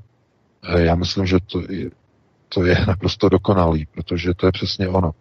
Eh, dost lidí třeba, já nevím, má nějakou představu o vlastním životě, to znamená nějaká kariéra, potom nějaké stáří, nějaké děti a tak dále, tak dále. To znamená, v tomto konceptu je to uschované, ukotvené, ale to je v podstatě jenom ten facelift. To je něco to, co je vlastně jakoby viditelné v rámci eh, té nepravé, falešné reality. Ta skutečná realita eh, je dokonce by se dalo říct, že, že je nedefinovatelná, je nevyslovitelná. A to z toho důvodu, že ti, kteří rozhodují o procesech řízení a mají smrtelné tělo, to znamená stárnou, nemají ony prodloužené telomery, což tedy byla souvislost potom těch představitelů syndikátu, kterých se to netýká, ale vyvolený národ eh, nemá mezi nimi své zástupce, oni totiž jsou jenom správci této planety, progos, tedy vyvolený národ, a z tohoto důvodu oni nahrazují svoji nedokonalost zkrátka různými elixíry, které vycházejí především z vatikánského armínu, e, který má sbírku starých alchemických spisů od alchymistů ze starověku, ze středověku, z Egypta, e, návody na e, zpomalení stárnutí buněk. A právě tohle je s tou dětskou krví, to je právě z Egypta. To je Kamulech. Kamulech. Kamulech byl, byla v dobách faraonů v podstatě metoda, jak prodloužit život faraonovi. Kamulech bylo, když vlastně napojili, e, měli takové ty e, poměrně brutální.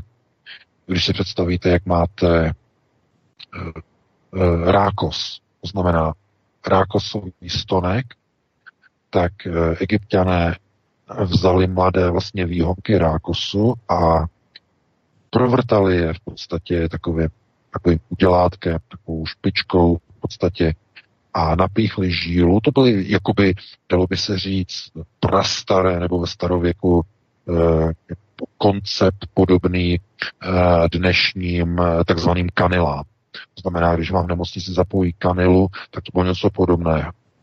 A eh, vpouštěli v podstatě z takové nádoby skrze tady tu rákosovou kanilu do krve nachytanou krev, no, v úvozovkách, opětovaných dětí. Čím mladší, tím lepší. No a v podstatě e, mělo to takový ten efekt, e, kdy oni velice záhy zjistili, e, nebo to byl poznatek, který e, měli staří egyptiané, že krev je zvláštní. A to z toho důvodu, že některá krev člověka takzvaně osvěží, to znamená dá mu energii, dá mu životní sílu, ale jiná krev od jiného člověka ho zapije. No, protože oni tenkrát nevěděli nic o krevní skupinách.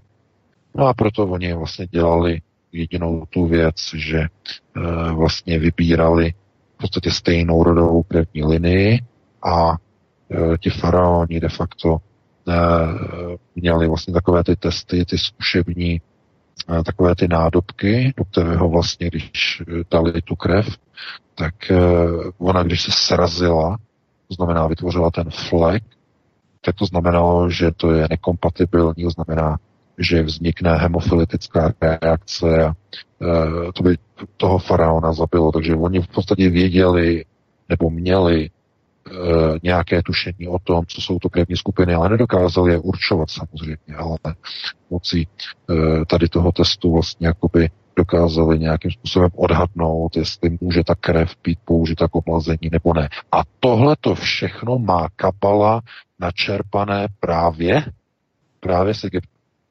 Tohle. No a tady ty znalosti samozřejmě byly umístěny v Alexandrijské knihovně, která, jak jistě víte, byla zničena. vyhořela.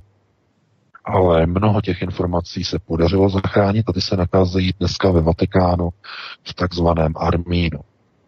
Jsou to zakázané informace starého světa, starověku především. A z nich oni čerpají informace, jak o medicíně, eh, o různých eh, těchto elixírech, uvozovkách elixírech mládí a tak dále a tak dále. To znamená, že když potom začnete někde nacházet někde nějaká taková, eh, já nevím, nebo některé informace o tom, že někde se pohřbívají nějaké rakve, které jsou svojí délkou poměrně krátké nebo ne příliš dlouhé, v takových velkých množstvích, tak zkrátka najednou začnete chápat ty souvislosti. Proto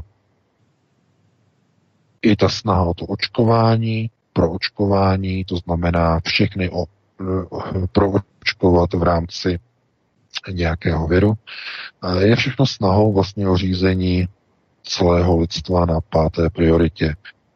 Já vám garantuju, že tyto, tyto elity v uvozovkách se samozřejmě nikdy očkovat nenechají, protože to, co se dostane s tím očkováním do těl lidí, samozřejmě je určena ke kontrole těchto lidí. To znamená, to nemá nic pozitivního eh, pro lidské tělo, především když to vzniká tedy v laboratořích zahraničních na západě, obecně v rukách nadnárodních řetězců především bankovních. Znamená, eh, především v téhle chvíli nebo v tomhle okamžiku eh, já bych řekl, že lidé na alternativě asi něco tuší, asi něco cítí, že něco není v pořádku. To je vidět třeba, já nevím, z diskuzí, z různých komentářů na různých diskuzních fórech, eh, i v komentářích pod články a tak dále, ale ti lidé to třeba nedokážou Eh, určit, nedokážou to přesně definovat, v čem něco nedává smysl, nebo eh, v čem jako je zakopaný pes, nebo co jakoby takzvaně nehraje. No, nehraje zkrátka iterace, ve které žijeme. Mnoho souvislostí uniká, protože žijeme ve falešné realitě, která není pravou realitou, skutečnou realitou tohoto světa. Mnoho informací nám zůstává zatajeno. Eh, nejsme informováni o důležitých souvislostech, o důležitých skutečnostech. Neznáme, nikdy jsme neviděli skutečné vládce této planety. Nemáme informace a neznáme a natušíme, jak je možné, že někteří vyvolení mají schopnost prolomení horizontu události, časo, časoprostorového horizontu události a e, jenom někdy, někdy, když se to nedá utajit při některých procesech řízení, jako je třeba válka na šesté prioritě, tak dochází k odhalení některých souvislostí. To byla například chvíle nebo okamžik, kdy lidstvo se dozvědělo, že existuje něco, jako je atomová síla. Pokud by nevypukla druhá světová válka, veškerá jaderná energie by zůstala utajená stejně jako další informace, které jsou součástí tzv. kompendia v rámci uh, onoho, řekněme, řekněme, pouzdra informací zanechaných po Nefilem. To znamená, jaderné zbraně byly odhaleny kvůli tomu, že hrozily změny e, systému světového řízení a bylo nezbytné odhalit e, tajemství jaderné energie, jaderné síly. Proto e, samozřejmě židé, že Oppenheimer, Edward Teller, Ulam a další zkrátka připravili atomové a později termonukleární vodíkové zbraně ale pokud by nedošlo, řekněme, k druhé světové válce a pokud by nevypukla studená válka, tyhle ty systémy by nikdy nebyly odhaleny. Byly by vyvinuty tajně, nebylo by o nich informováno, nebyly by poskytnuty veřejnosti a nebyla by zavdána ani příčina k jejich popularizaci a ani k vyvolání procesů proti těmto technologiím. Proto antigravitace, prolamování horizontu události, nahlížení do časoprostoru za horizontem událostí, to znamená objevy, eh, které za nějakých okolností krizových můžou být odhaleny, ale jenom zcela výjimečně, když takzvaně není zbytí. Proto oni odhalili, řekněme, jadernou te- jaderné technologie, eh, bylo to nevyhnutelné, ohrožovalo to vlastně světový řád, že by Hitler zvítězil, že by Japonsko zvítězilo. To znamená, bylo to nesmělo být připuštěno a proto byly tyto procesy nastartovány. Proto i byla ta technologie tak rychle vyvinutá, bez nějakých komplikací. Zkrátka byla jenom vytažena informace onoho kompendia, byla přenesena na papír v rámci projektu Manhattan, Enrico Fermi, eh, od něho vlastně eh, byly přeneseny informace Oppenheimerovi, který je rozpracoval pro vojenské použití a horizont vlastně realizace byl jenom pár let, kdy bylo vypracováno vlastně řešení. Tohle to oni umí a umí to i s mnoha dalšími technologiemi. S těmi technologiemi, o kterých se hovoří právě třeba v pořadu nebo v tom filmu, jako v Majestic a dalšími. Nicméně nebyl zatím čas a nebyl důvod pro tyto elity odhalovat tyto procesy, odhalovat tyto technologie, to z toho důvodu, že není proto vůbec jakýkoliv důvod. Jestliže takový důvod nastane, dojde samozřejmě k jeho odhalení. Jenže spolu s tím dojde k odhalení autorů, dojde k odhalení těch, kteří disponují tou technologií a samozřejmě to bude znamenat nějaké společenské změny. Světové změny, zásadní změny. No ale to by bylo na jinou diskuzi, protože zabíháme opravdu někam úplně jinam. Máme 2045, takže tady to téma ukončíme a vrátíme se e, k dalšímu tématu Vítku. E, takže do čeho se pustíme? Ano, pustíme se ještě do posledního tématu, ještě stihneme čtvrt hodiny docela dost, eh, abychom to tedy stihli. To bylo taková, jako řekněme, nadstavba, ono to je velmi důležité se občas odpoutat od eh, toho standardního výčtu událostí, které proběhly ten eh, daný týden a trošku se posunout o nějakou tu rovinu výše a vysvětlit si ty věci z jiného úhle. Ale pojďme na další událost. Mike Pompeo vyslal minulý pátek výhrušku všem státům, aby se nepokoušeli útočit na zdravotnické infrastruktury amerických spojenců, jako je právě Česká republika. Americké ministerstvo zahraničí vydalo tiskové prohlášení zmiňující hackerské útoky na české nemocnice a americkou spolupráci s NUKIP v Brně. Nejdříve ruský velvyslanec ve Spojených státech řeší pomník maršála Koněva v Praze a teď americký minister zahraničí řeší české nemocnice a jejich ochranu. Válka o Prahu je v plném proudu a můžeme se dočkat další zpravodajské hry proti Rusku. Po Novičoku a Skripalovi ze Salisbury to můžou být ruští hekři útočící v odvetě za odstranění sochy maršála Koněva na české nemocnice. A přesně to se také stalo o pár dní později, protože české tajné služby v pondělí spustily ve spolupráci s americkými partnery novou spravodajskou hru proti Rusku. V pondělí totiž vypustili lidové noviny článek o tom, Eh, nebo takto vypustili článek, který s odkazem na stroje z bezpečnostních kruhů obvinuje Ruskou federaci, že stojí za kybernetickými útoky na české nemocnice. Ruská ambasáda v Praze to označuje za špinovou pomluvu a snahu prohloubit krizi ve vztazích mezi oběma zeměmi. Pupeční agenda BIS a CIA v přímém přenosu. V pátek Mike Pompeo varuje státy před útoky na americké, pardon, na české nemocnice, v České republice tedy. A v pondělí Babišovy noviny odpalují obvinění, že za útoky na české nemocnice stojí Rusko. Proč nejsou Česko a Spojené státy, a tou otázkou bychom mohli začít, signatáři úmluvy OSN o boji proti počítačové kriminalitě? Možná bychom právě touto otázkou mohli začít, protože to nám dává vodítko pro v podstatě mnohé další odpovědi. No samozřejmě, protože zahraniční politika České republiky je momentálně v této chvíli plně pod kontrolou americké státní moci. A to si musíme samozřejmě rozebrat. E, protože určitě jste zaregistrovali, že kdykoliv vlastně nějaká protiruská akce, vždycky u toho je česká zahraniční politika.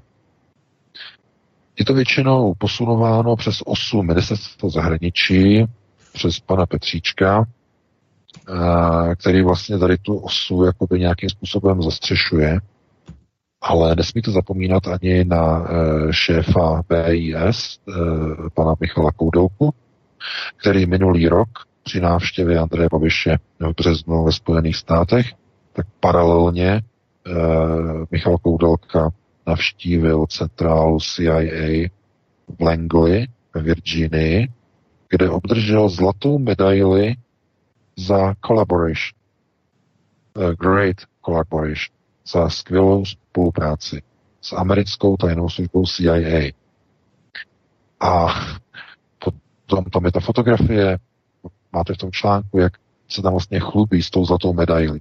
Tuhle tu medaili v minulosti dostal bývalý iránský šách, který byl svržen v roce 79, potom utekl do Spojených států s letadlem plným narvaným zlata z Iránu a eh, několik dalších eh, expertů dostalo zlatou medaili CIA, ale ta medaile, dámy a pánové, je eh, znamením vypáleným cejchem ty jsi náš.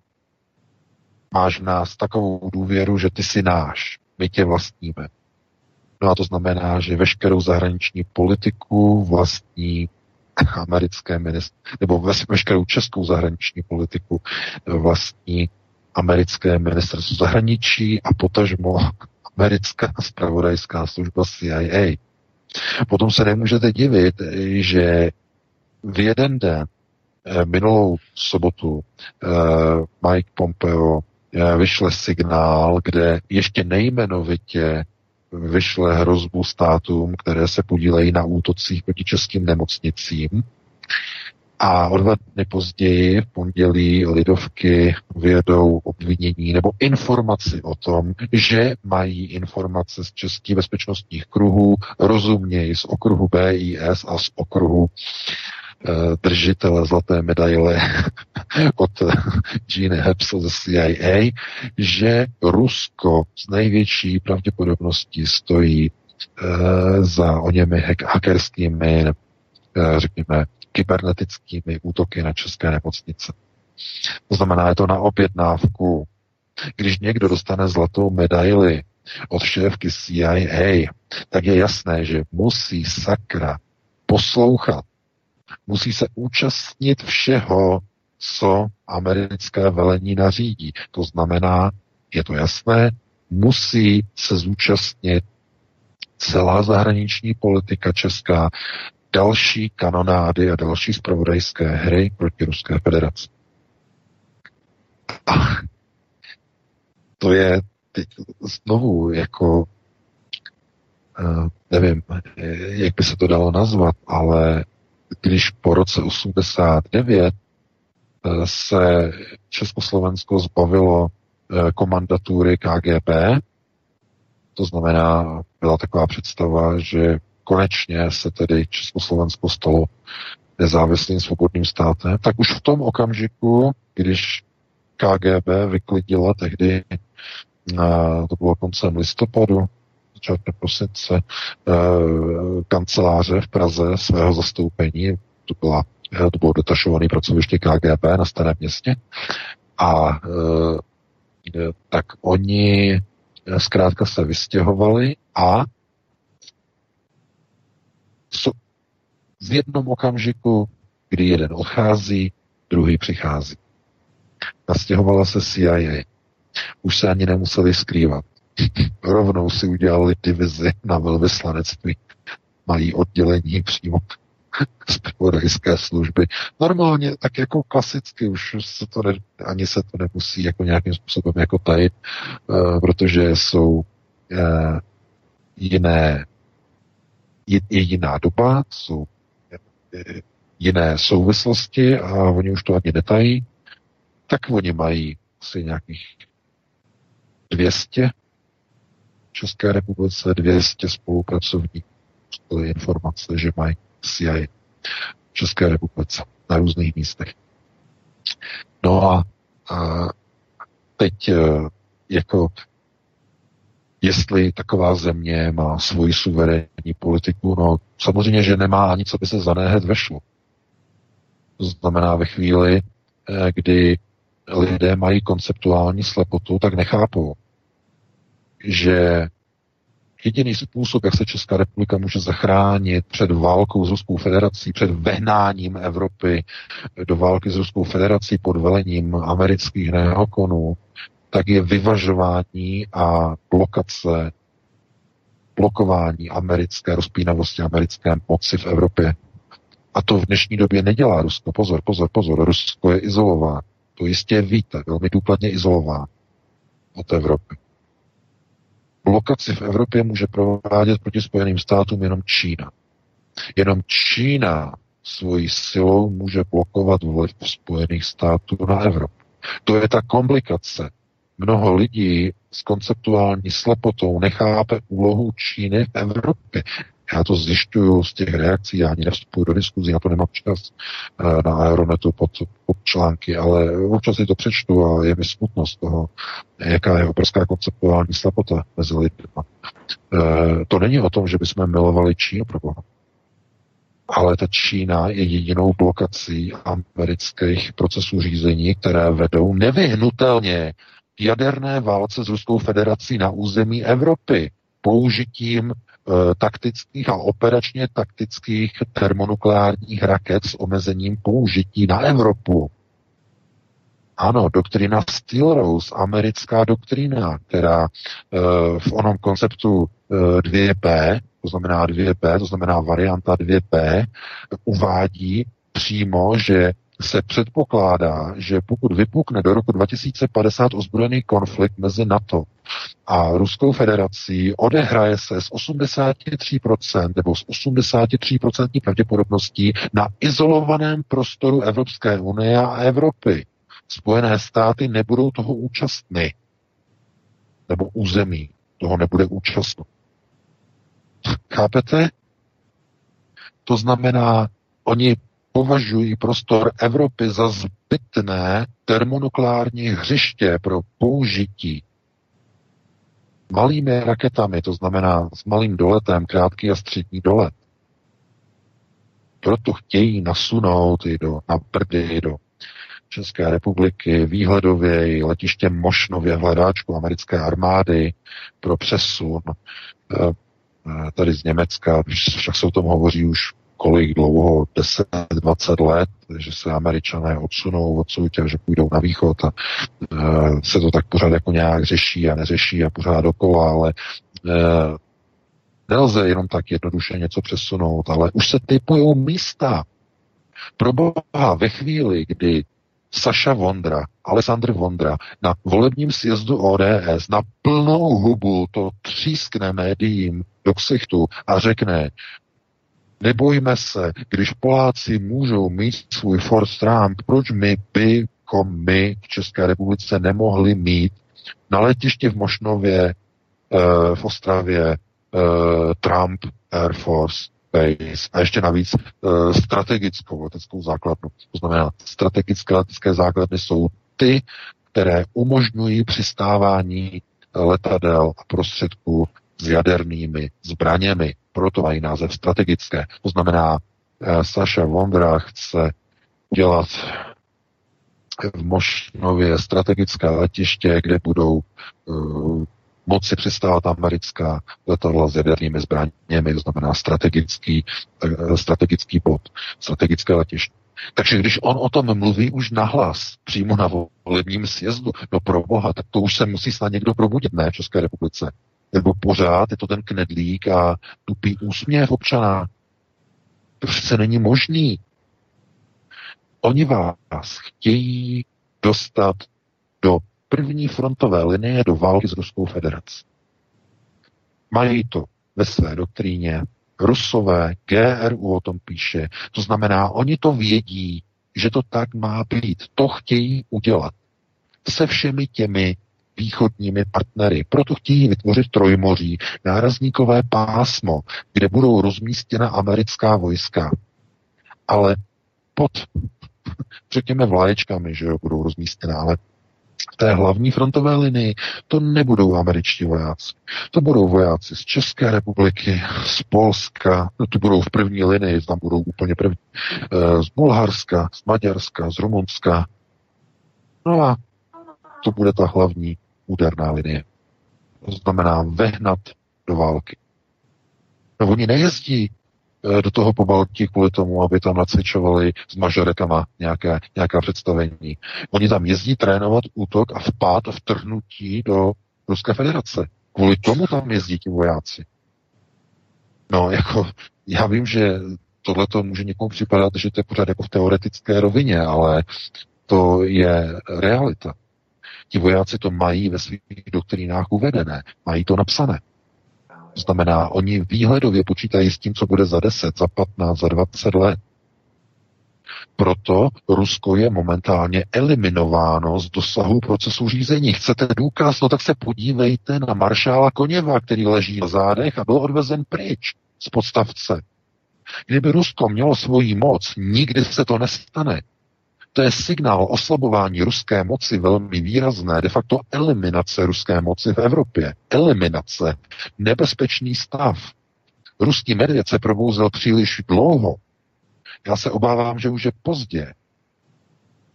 To znamená, e, nemůžete očekávat, že americké militaristické procesy bude blokovat Rusko v Evropě. Na to nemá sílu.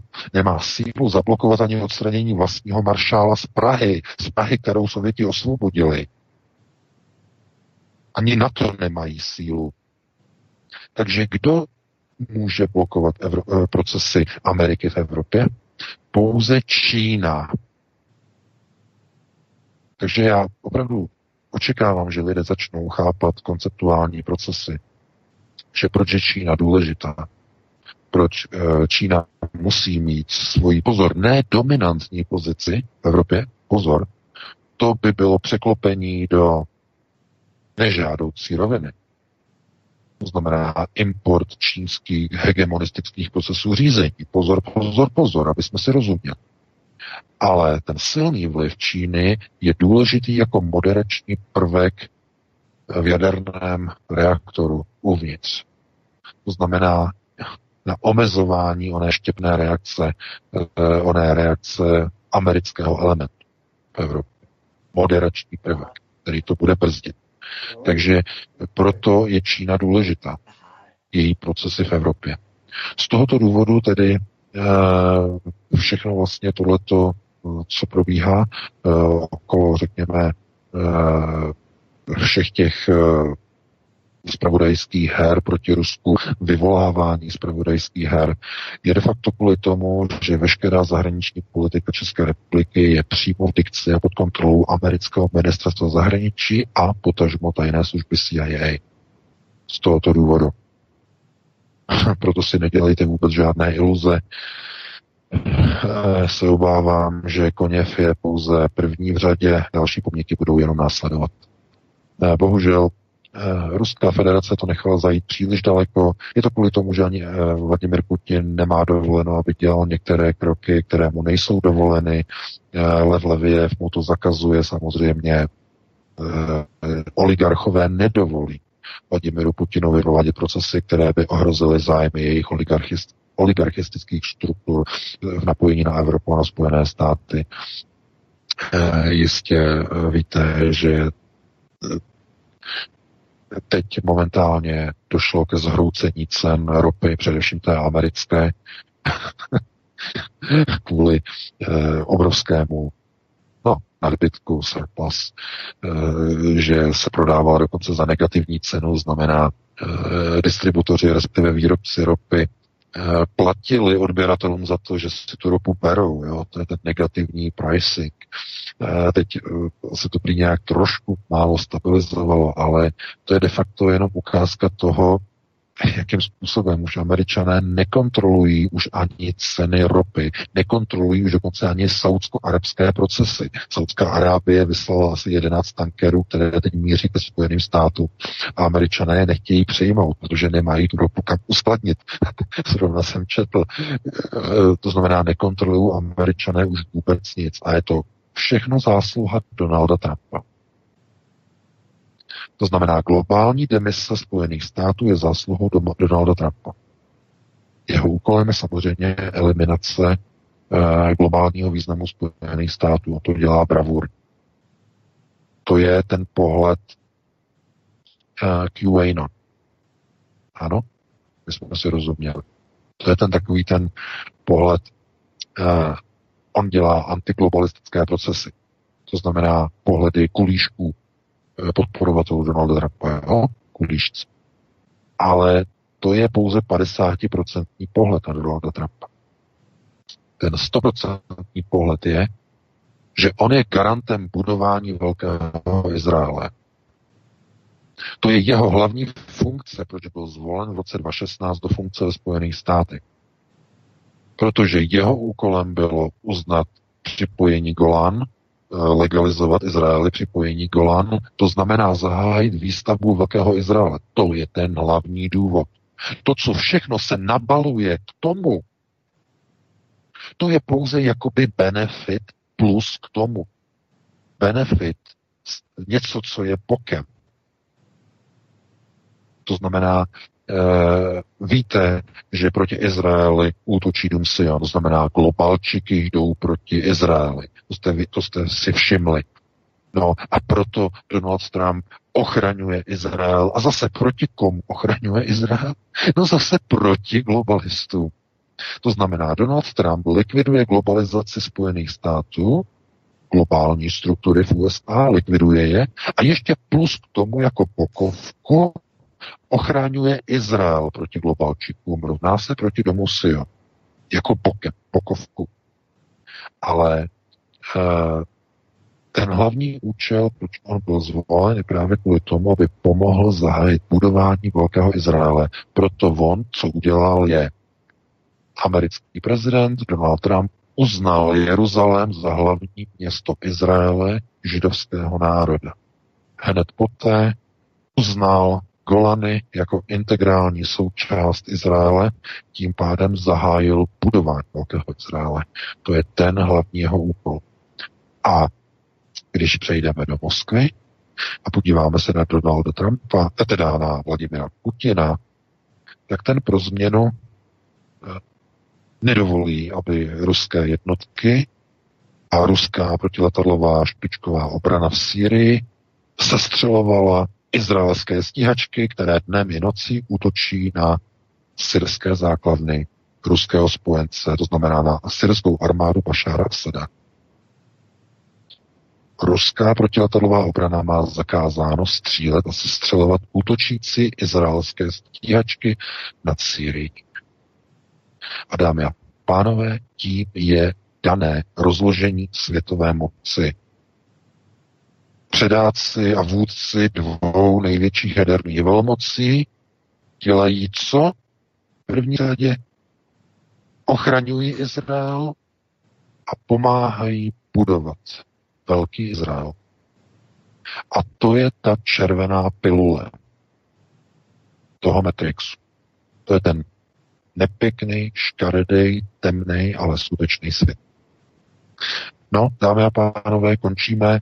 Máme 21.07, dáme si přestávku 10 minut. Uh, já se musím občerstvit, osvěžit. Uh, 21.17 bychom se vrátili Vítku a pustíme se do telefonických dotazů. Myslím, že takhle by to šlo udělat.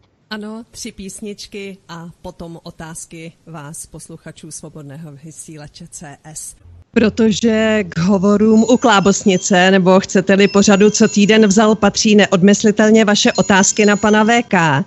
Připomínám telefon do studia 721 557 022. A v tuto chvíli už telefon zvoní, ale já se jen zeptám, jestli je vše v pořádku, jestli Vítek i pan VK jsou opět u Skypeu a můžeme si povídat. Ano, jsme tady všichni. Ano, jsme tady, všechno je v pořádku. Psychicky i fyzicky my jsme také v pořádku. ano, všechno je v pořádku. Máme tedy prvního volajícího a s ním samozřejmě první otázku. Jste ve vysílání, můžete se ptát. Dobrý večer, tady je posluchač Roman. Já teda chci potvrdit, že dal jsem se ve dvou okresních nemocnicích a mají tam pacientů nula, ale nula, takže tam není ani ani za chřipku, ani s ničím. A nebo říkat, v které nemocnicích je to jedno, se lidi zeptat. A teďka druhá otázka. Posledně, pánové, já říkám, že ruská kontrarozvědka se o ty revanšisty z Prahy postará a teďka, když to říká, takže oni tak akorát ti rusáci můžou hrát kuličky za Pakistán na našem dvorku, tak jsem to pochopil? Děkuju, čekám na odpověď. Naschledanou. Děkujeme, naslyšenou. No, děkuji za dotaz.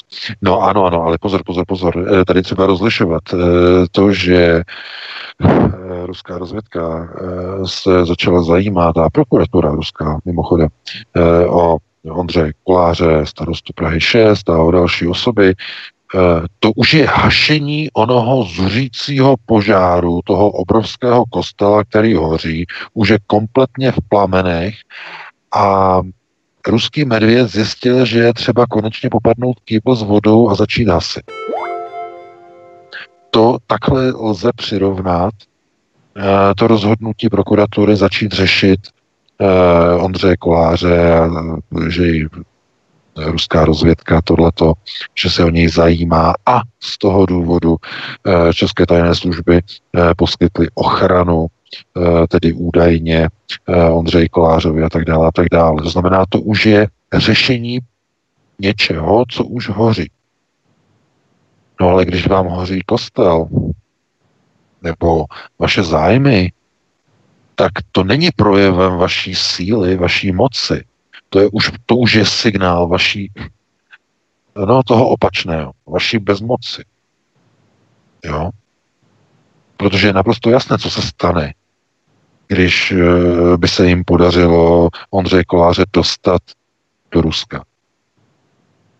To znamená, byl, eh, šlo by to na ruku amer, americkým neokonům, to znamená, oni by udělali z Ondřeje Koláře druhého Borise Němcova, mučedníka. A dost možná, a není to ani vyloučeno, ale opravdu jako nechci, já nikomu nechci přát nic špatného, to, to chraň pámu, ale opravdu být na místě Ondřeje Koláře, já bych skutečně se zamyslel nad tou eventualitou, samozřejmě strašně děsivou. Jestli by Ondřej Kolář nebyl užitečnější Američanům jako mrtvý, než jako živý. A já to hned vysvětlím. Uh, Víte, co se stalo Sergeji Skripalovi? V žádném případě ho neotrávili ruští agenti, to vám garantuju. Na to jsou různé indicie a to nebudeme teď tady rozebírat. Ale jestliže britská tajná služba byla naprosto schopná otrávit Sergeje Skripala, aby to následně mohla hodit na Rusy, a následně, aby mohla freneticky hysterická Tereza May začít obvinovat Rusko a uvolovat další sankce. Kde je psáno, že to samé neudělají američtí bratři s Ondřejem Kolářem? Představte si, čistě teoreticky, že opravdu by se stala ta strašná věc, že prostě někdo by zaútočil na Ondřeje Koláře. A ono by se to, nedej bože, povedlo. Jo? Samozřejmě okamžitě média, palcové titulky, Rusové provedli atentát na starostu Prahy 6 eh, i přes eh, lékařskou péči eh, starosta zemřel a tak dále, a tak dále. To znamená státní terorismus, Rusko provedlo a tak dále, a tak dále. A přitom by to vůbec nebyla pravda. Pouze by to bylo naroubováno na Rusy že to oni udělali. V skutečnosti by to udělali operátoři CIA. Já opravdu nevím, jestli uh, Ondřej Kolář si uvědomuje, že když začal hrát hru amerických neokonů, oni nejsou spojenci, já zdůraznuju, že Ondřej Kolář by si měl uvědomit, že američané nemají partnery, ani přátelé, nemají ani spojence, mají pouze loutky, které používají jako šachové figurky a víte, co se stává s šachovými figurkama a šachovnici po několika tazích. Ty figurky, ty figurky padají, končí, padnou, jsou vyřazeny. Takže eh, to jako opravdu, co se týče Rusů, Rusové opravdu přišli Oni ani ne vlastní vinou samozřejmě, ale eh, přišli o kontrolu procesu v Evropě po roce 89. Tohle to nemá prosím ani společného teď s Vladimirem Putinem, ani s takzvanou ukrajinskou krizí na přelomu 2013-2014 eh, na Ukrajině s Majdanem vůbec ne, vůbec ne. Tohle to je problém pádu a demise Sovětského svazu. Eh, Rusko samozřejmě pod Vladimirem Putinem stále jako teď roste, roste, ale nemá tu moc, aby dokázalo vzdorovat protiruským procesům v Evropě. Nemá ani na to, aby zabránilo odstranění pomníku osvoboditele v Praze. To znamená, jediné, na co má moc, tak zahájit nějaké vyšetřování, to znamená, obrazně řečeno, jediné, na co má moc, je vzít ten kýbl a začít hasit a pokusit se uhasit ten požár toho kostela. To je jediné, co, co se může pokusit Rusko. Samozřejmě, že to je to není znak vítězství, to je už uh, hašení onoho příznačně jakoby přirovnatelného požáru uh, v těch mezinárodních vztazích, do kterého se dostaly vztahy mezi Českou republikou a Ruskou federací. To je stav uh, požáru takhle to lze přirovnat. A ne, nezdá se, že by byly nějaké ochoty a síly z české strany přiložit ruku k dílu a začít taky hasit. Ne, ne, ne. Z české strany je to na, právě naopak, tam ještě více se přilívá oheň do, do, olej do ohně, různé výroky nešťastné nebo dokonce úmyslné eh, přikládání polínek a tak dále a tak dále. To znamená, jestliže hoří eh, onen společný dům Eh, mezinárodních vztahů a jenom jeden chce hasit, tak se obávám, že to nebude mít příliš velký účinek. Bohužel samozřejmě. Což samozřejmě neabstrahuje od toho, že uh, Rusko má samozřejmě nárok na to stíhat tyhle ty lidi, kteří odstraňují pomníky a, a památníky válečných hrdinů. To samozřejmě, ale bohužel je to jenom důsledek, jo? Je to důsledek toho stavu Eh, že Rusko zkrátka už nemá tu diplomatickou sílu, to, to postavení řešit procesy na jiných prioritách, na vyšších eh, a nepoužívat vlastně takové ty mocenské priority, jako jsou prokurátoři a tajné služby, což jsou všechno procesy, které už jsou, a to si přiznajme, to už jsou procesy na šesté prioritě, nejenom vojenské, ale mocensko-vojenské, nebo řekněme exekutivně mocenské, to znamená v okruhu té šesté priority. Eh, Rusům teď momentálně nic jiného ani nezbývá. Takže takhle bych na to odpověděl a pustíme se do dalšího eh, posluchače volajícího eh, do jeho, do jeho otázky, do jeho dotazu. Ano, příjemný večer. Ptejte se, jste ve vysílání. Uh, dobrý den, počujeme se? Ano.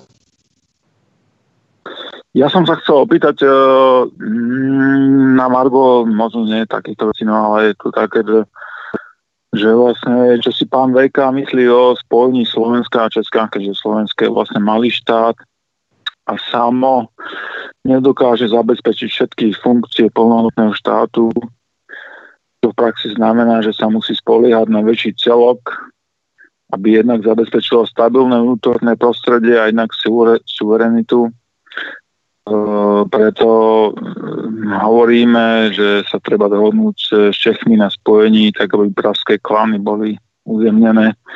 Eh, čo si pán Vejka o tom myslí? Ďakujem. Dušan. Děkujeme.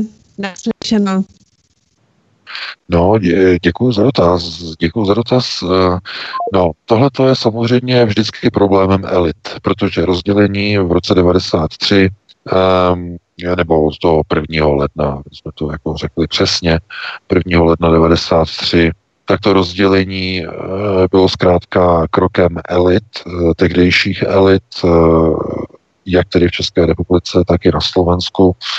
Všechno to bylo vlastně moderované okolo Václava Klauze a okolo pana Mečiara, Vladimira Mečiara na Slovensku.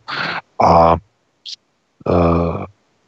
jak na Slovensku, tak i do značné míry v Česku to byla nějaká snaha eh, de facto onoho řešení a do značné míry globalistického řešení rozděluj a panuj.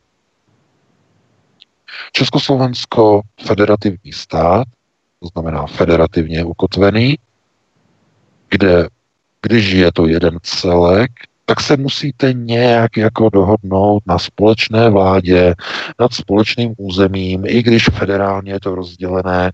Eh, eh, to znamená, není to úplně jako pro tady ty elity úplně ideální, ale když se to úplně rozsekne a oddělí a rozdělí, tak to mění situaci. Je to rozdělené a je to podle principu rozděluj a panuj. To znamená, od té chvíle, jak ti, eh, kteří byli na Slovensku, tak ti v České republice si mohli vládnout úplně sami, včetně zahraniční politiky, včetně rozpočtu a tak dále, mohli si privatizovat to, co bylo na území onoho rozděleného státu. To bylo velice důležité. Prosím vás, koncept rozdělení federace byl, měl přímou souvislost s velkou privatizací. Přímou souvislost.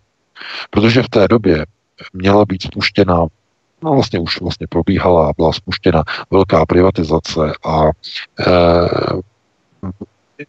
v té poslední vlně a v těch, řekněme, těch následujících vlnách e, byly podniky, které byly z toho vyčleněny a e, byly jakoby privatizovány až jako ex post a tak dále, ale v tom roce 92 tohle to ještě všechno jakoby bylo teprve chystáno a probíhalo to.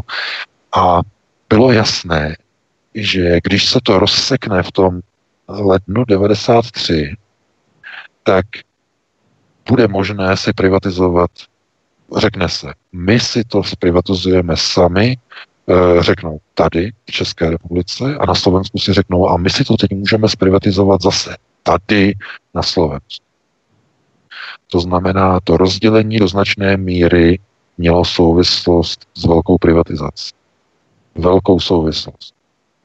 Nebylo to o tom, jenom o tom, že, eh, že by Slováci říkali, my chceme vlastní štát, eh, nebo že Češi by říkali, tak když oni chtějí, tak my taky chceme a tak dále se oddělit. Eh, to nebyla ta hlavní motivace. To bylo třeba mediálně, to bylo takto motivované, nebo deklarované mediálně v televizích, v rádiích a v novinách, ale skutečnost byla zase jiná.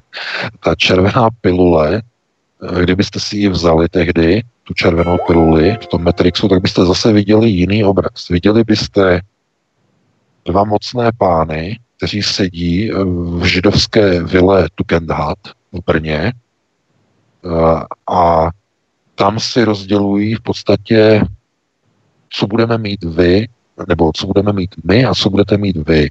To znamená, my si budeme privatizovat tady ty podniky a tady ty závody a vy budete mít tady ty podniky a tady ty závody. To byl ten hlavní důvod rozdělení federace. Proto já říkám, že pokud eh, bude někdy vyslaný impuls pro znovu spojení eh, obou republik, tak to bude ve chvíli, kdy obě republiky budou na tom ekonomicky a finančně cukront. V okamžiku, kdy finančně to bude tak špatné, že jediným řešením bude sjednocení v tom okamžiku, v té chvíli teprve přijde politická vůle ke sjednocení. Dokud uh, obě republiky nejsou ekonomicky cugrund, nenajde se politická vůle pro sjednocení. To je moje prognóza. Můžete jí věřit, můžete mít jiný názor, ale zkrátka uh, federace byla rozlomená kvůli privatizacím majetku v obou republikách a její znovu spojení bude zase znovu ekonomicky zdůvodněno. Znamená znovu založeno na ekonomickém důvodu nějaké obrovské krize, kterou nedokáže pokrýt ani Evropská unie teprve tehdy. Protože stejně vzniklo i Československo v roce 1918. Tehdy také vzniklo, jistě víte, jaký byl původ vzniku 1918 Československo, že bylo to z důvodu, že Slováci věděli, že po první světové válce nedokážou obhájit před Maďarskem, eh, před Hortijovským Maďarskem eh, svoje, svoje územní požadavky. Proto nebylo zbytí, nebylo vyhnutí, museli se spojit s, eh, s z, Čes, z Čechy a z Moravany, Slezany museli se spojit a vytvořit společný, společný stát. Takže pokud nepřijde nějaká takováhle krize, eh, nedá se očekávat, že by došlo ke spojení obou republik do nového celku, eh, ale jak říkám, znovu, možnost takových krizí bude stále a stále více. V blízké době, v budoucnosti budou mohutné krize, eh, blíží se obrovská světová hospodářská krize eh, po skončení, nebo ne po skončení, eh, po rozvinutí téhleté, tohoto plánu, tohoto projektu COVID-19. To znamená, jakmile bude takzvaně rozvinut tento plán, tento proces v následujících letech, tak některé země dojdou v podstatě ve svých ekonomických situacích do stavu, kdy si uvědomí, že potřebují se někým, s někým spojit, aby dokázali přežít. Takže takhle bych na to zodpověděl, no a pustíme se do dalšího dotazu. Dobrý večer, tady Lenka. Lenka. Pane VK, nevím, jestli mě slyšíte. Ano, teď už je to v pořádku. Úplně pohodě, zdravím vás, Já jsem se chtěla... Večer. Hezký večer. Já jsem se chtěla zeptat, já jsem to neslyšela od začátku, takže nevím, jestli jste třeba tohleto nerozebírali. Já jsem jenom slyšela kousíček, jak pan VK mluví o tom vlastně, že to je kamufláž s tím virem. Jako mě je to jasně od samého začátku, že s tím chtějí něco zakryt a že to přihánějí. Nicméně, jako podle mě, já jsem si myslela, že nějaký vir existuje, ale podle toho, co říkal pan VK, tak mě to jako ta chvilka přišla, to jsem slyšela, že jako žádný vir snad ani není.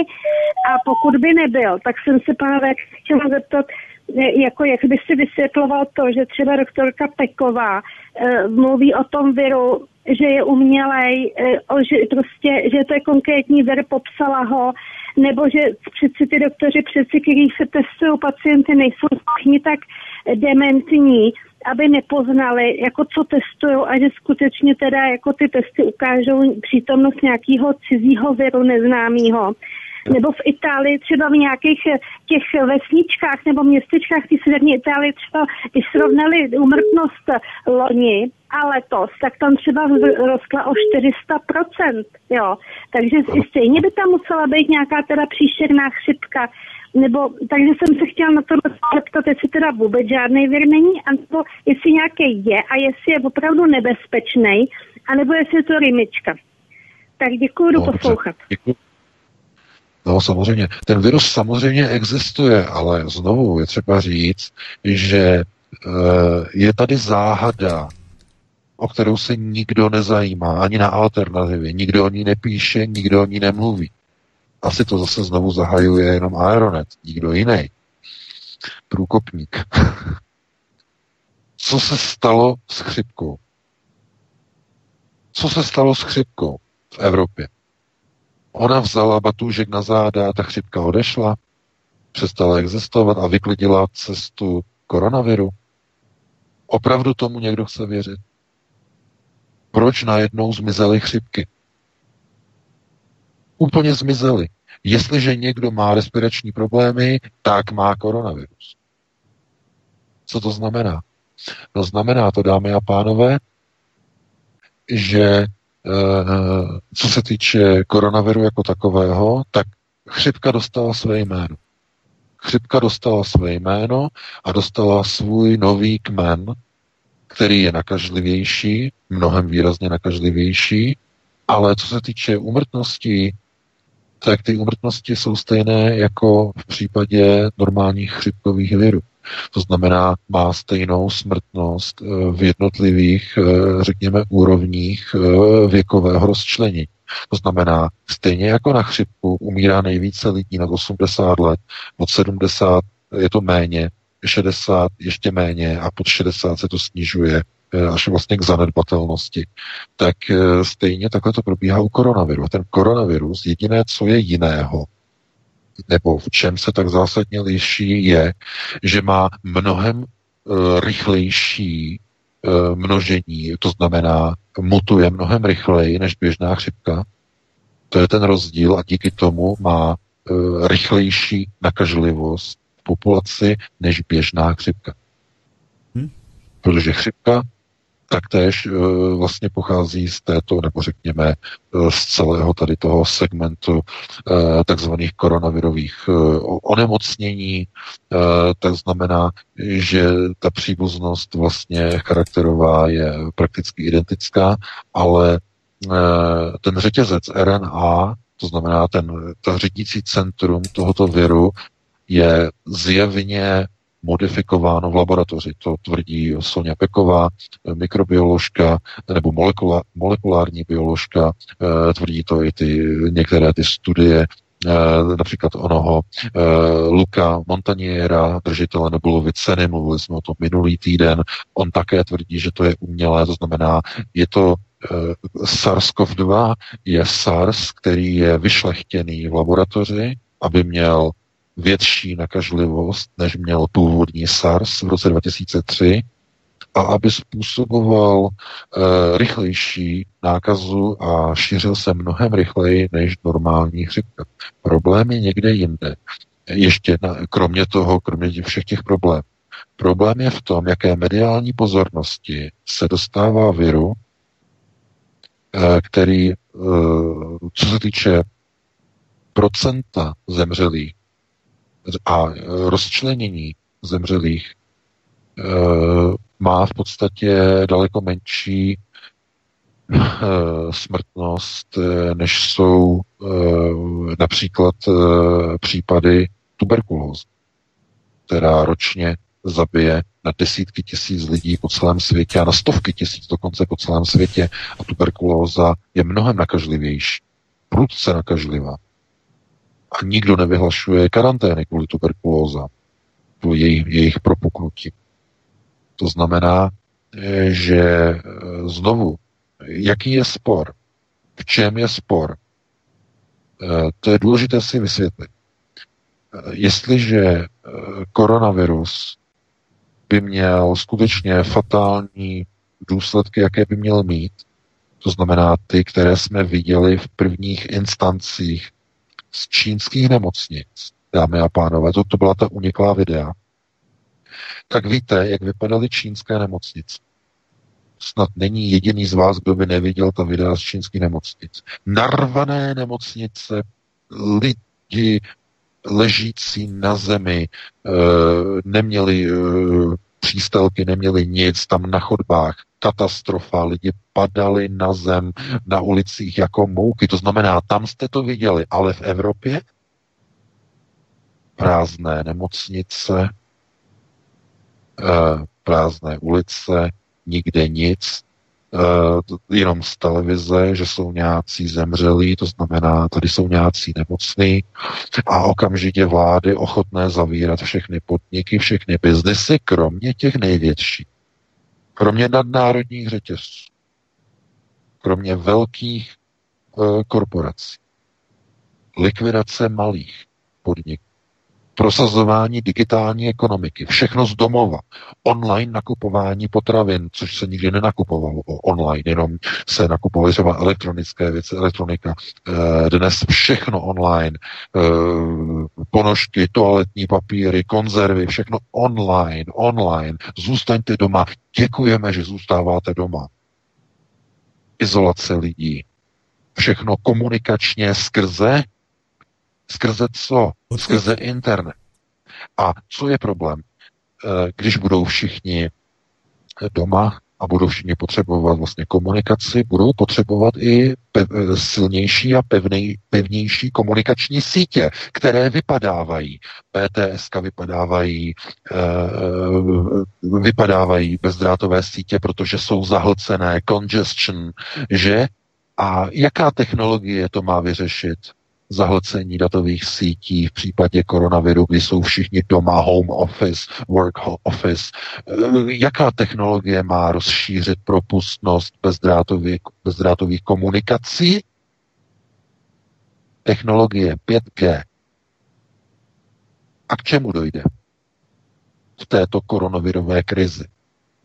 Konceptuální otázka lidé budou říkat, konečně už nainstalujte 5G aby nám šel rychleji internet. aby nám šla rychleji data, aby nám šly lépe videopřenosy, když naše děti se u počítačů každý den učí s paní učitelku online přes videokonference do školy. To znamená, nainstalujte 5G sítě, aby byla větší propustnost datová.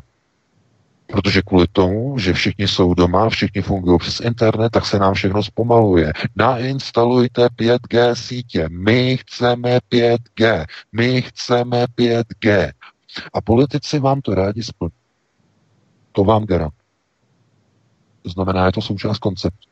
Koronavirus je záminka pro nasunutí nového světového řádu, včetně těch 5G sítí které potom budou jako milimetroví zabijáci způsobovat obrovské nemoci, oslabování imunity. O tom jsou články, ale týká se to prosím vás jenom těch vysokých frekvenčních přenosů. V první fázi ne. V první fázi eh, jsou používána stará frekvenční spektra starých 2G a 3G sítí. Jo, gigahertzové eh, rozsahy Eh, od dvou do pěti a tak dále. Ale to je pouze první fáze. V další fázi eh, v Evropě budou používány frekvence na úrovni 27 až 30 GHz. To je ta takzvaná druhá vlna. No a to už jsou milimetrové vlny to už jsou zabijáci, kteří ovlivňují samozřejmě eh, imunitu člověka, narušují fungování tzv. cytokinů, eh, to znamená autoimunitních genů eh, v těle, v organismu. Nasazení 5G sítí bude mít opravdu velké důsledky, řekněme, na organismus lidí, ale to je mimo, mimo téma dnešního našeho pořadu. To by bylo na jinou diskuzi, na eh, jiné povídání a to nemáme čas. Takže takhle bych na to odpověděl no a pustíme se do dalšího dotazu. Mhm. Dobře. Můžu vzít další telefon? Ano, samozřejmě. Takže další uh, telefon, moment, až teď jste ve vysílání, takže teď můžete super. mluvit, prosím. Jenom taková rychlá vsuvka pro svobodný vysílač, prosím vás, kdybyste mohli uvádět uh, uh, jména těch písniček, Shazam mi to nenachází, tak by to bylo super, to je jenom pro pana Hlávku, taková rychlovka. A pro pana VK, uh, mě by zajímalo, proč si myslí, že by to mělo jít jenom těma dvěma směry, jakože ortodoxní židé a sionismus, proč by třeba Trump nemohl, je to zámožný člověk, nemá to jenom v papírových aktivech, proč by to nemohl uh, hnát nějakou tajnou cestou, prostě nějakou střední, střední cestičkou, která by uh, to vyřešila pro běžné, běžné lidi, jako pro nás. To by, to by mě zajímalo. A ještě pro pana Vítka takové, taková připomínka, kdyby mohl panu VK potom připomenout, mě by zajímalo eh, ten rozdíl, jestli když mi někdo řekne, že je žid, jestli už ho mám brát automaticky, že je třeba jako nějak špatný, nebo nevyznám se v tom trošku. Jo, moc děkuju chlapi. Díky. Eh, já vám Mějte ještě se. Eh, připomenu, ano? co se týče těch názvů písniček. Je to tam vždy v informacích o vysílání, když jede písnička, tak to máte její název, i interpreta, ano? Takže ne, Musím že se to nevysílá. To, to tam je během Aha. ty písničky, jo? Pak už to se zmizí a se už tam něco jiného. Tak, prosím. Podívám se na to. Dobrá, ano. díky, naschle. Naschle, tak. v takzvaných, takzvaných metadatech, eh, ano, metadata, meta informace. Dobře, uh, dobře. Já budu velice rychlej. Co se týče toho prvního dotazu, tak uh, Trump Zkrátka, eh, pokud eh, pán eh, čte některé ty naše články na Aeronetu a pokud ví z roku 2016, jakým způsobem se Donald Trump dostal k moci, a jakým způsobem se potom začal chovat, když se zbavoval všech svých lidí, kteří mu pomohli dostat se do Bílého domu, Michaela Flynna, když se začal zbavovat um, uh, Steva Bannona, který teda potom zase jako přišel a potom se odešel a tak dále a tak dále, ale zkrátka začal místo nich nasunovat lidi od Goldmanů, lidi od uh, kteří ještě nedávno pracovali pro Bloomberga, to je něco neskutečného. Lidi prostě, kteří eh, pocházejí od, eh, nebo mají napojení na Chabat Lubavič, tak je jasné, že on je zkrátka, a můžete se na to dívat nahoru dolů, on je pod čepce. To znamená, on složil halachu, to je, tím je to dané. Tam, ne, tam neexistuje žádná třetí cesta. Nemůžete, eh, pánovi bych jenom řekl jednu věc, nemůžete budovat velký Izrael a zároveň razit třetí cestu. To je chucpach. To je chucpach. To je proti sobě. To je oxymoron. To neexistuje. To znamená, jestliže Donald Trump buduje velký Izrael, jestliže uh, prohlásil, že Jeruzalém je hlavní město Izraele a jestliže uznal ostržené Golany jako integrální anektovanou část Izraele, tak se přihlásil k tomu, že buduje velký Izrael, ale buduje ho pod praporem a pod praporcem domu Jehova. To znamená pod praporem židů s velkým Ž. A není jiné cesty pro něho. Neexistuje. Žádná třetí cesta. Žádné, žádné e, třetí cestování pro tady ty lidi není ani vůbec možné, protože by ho zničili a zlikvidovali. Jeho rodinu kompletně nedovolili by mu ani vykročit z baráku. No a co se týče e, toho, toho druhého dotazu, ne, to přece nikdo pro Boha neříká. Co to není o tom, jako že že židé, že kdo je žid, takže že je špatný. Prostě, prosím vás, tady to generalizování, to snad uh, doufám, že to ani nikdo takhle jako nebere. Nebo by to někdo tak jako nemyslel. Tady mluvíme o světovém konceptu řízení, o takzvaném sionismu. To znamená je, na jedné straně sionističtí, na druhé straně chasičtí, kdy usilují o takzvanou světovládu ale i v samotném Izraeli a konec konců v Spojených státech máte židy, ortodoxní židy, kteří odmítají existenci státu Izrael, kteří protestují proti sionismu, kteří dělají demonstrace a kteří neuznávají procesy ukotvení Izraele jako samostatného státu. To znamená, plně se distancují od plánu na budování Velkého Izraele, což je ale plán obou domů jak sionisté, jak dům Sion, tak dům Jáhve, oba dva budují velký Izrael, ale podle vlastních konceptů. Jeden koncept je talmudický, druhý je tórický. A to je právě ten střed mezi těmito dvěma domy. Takže eh, pokud někdo se připojí na stranu jednoho domu, neexistuje třetí cesta. Je to stejné, jako kdybyste si vybrali mlínský kamen, jeden kamen, druhý kamen a potom byste si řekli, já půjdu střední cestou. Víte, co se stane se zrnem, které se dostane mezi dva mlínské kameny. Hmm. To je ta třetí cesta. To je ta třetí cesta a jistě nemusím eh, zdůrazňovat, co to znamená v procesech eh, takzvaných, takzvaných nebo v konceptech takzvaných procesů řízení. Pro danou osobu, pokud by zvolila mezi těmito dvěma mohutnými mlínskými kameny třetí cestu. Takže já bych to takhle uzavřel. Byl to asi poslední dotaz. Ještě ten jeden telefon tady čeká, jak jsi slíbil. Nebo je to ještě možné? můžeme vzít ještě jeden. Tak Dobrá, ještě... tak jo. Takže si vysílání Adame, prosím. Dobrý večer, tady Adam. Já bych naprosto vlastně souhlasil s VK, protože teď mi zval jakoby vítr z pachet.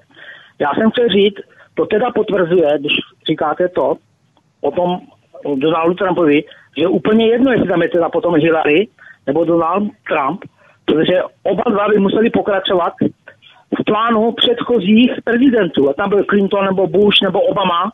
Takže prostě no. důležitý je plán navázat a pokračovat dál.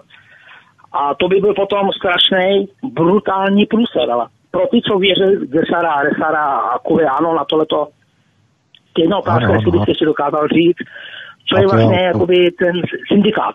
Děkuji, budu poslouchat. Hmm, díky, nadáme, ahoj. Tak jo, takže VK, prosím ještě teda ten poslední. A už nevolejte, už nevolejte, jo? Tak prosím. Já velice rychle na tady to odpovím. Um, znovu, Uh, ano, je úplně jedno, jaký prezident se stane, uh, nebo kdo se stane prezidentem v USA nebo v Rusku. Je to úplně jedno, protože jedno je jisté. Ať bude zvolen kdokoliv, bude budovat velký Izrael. Jediný rozdíl bude v tom, a to, to už se dokonce těch prezidentů ani netýká, v tom je ta krása z pohledu vyšších procesů řízení. Protože jim je jedno, jestli na konci té války eh, bude realizován talmudický koncept nebo torický. To znamená, v překladu, jestli bude Jeruzalém hlavním městem světa, zdali se stane novým světovým Babylonem, to znamená podle domu Jahve, a nebo jestli bude Izrael zničen a bude realizovan holokaust 2.0 a dojde k naplnění talmudického proroctví a to znamená globálního plánu nového světového řádu. Eh, na tom totiž vůbec nezáleží, kdo je tím prezidentem, protože důležité je ten velký Izrael budovat.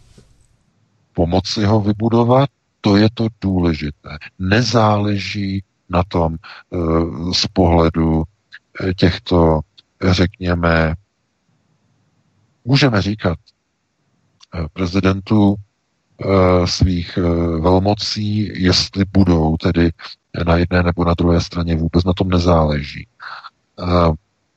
Na čem záleží je, jestli ten daný prezident jako bokovku během budování Izraele také bude nějakým způsobem v druhé instanci ještě pomáhat i vlastnímu národu.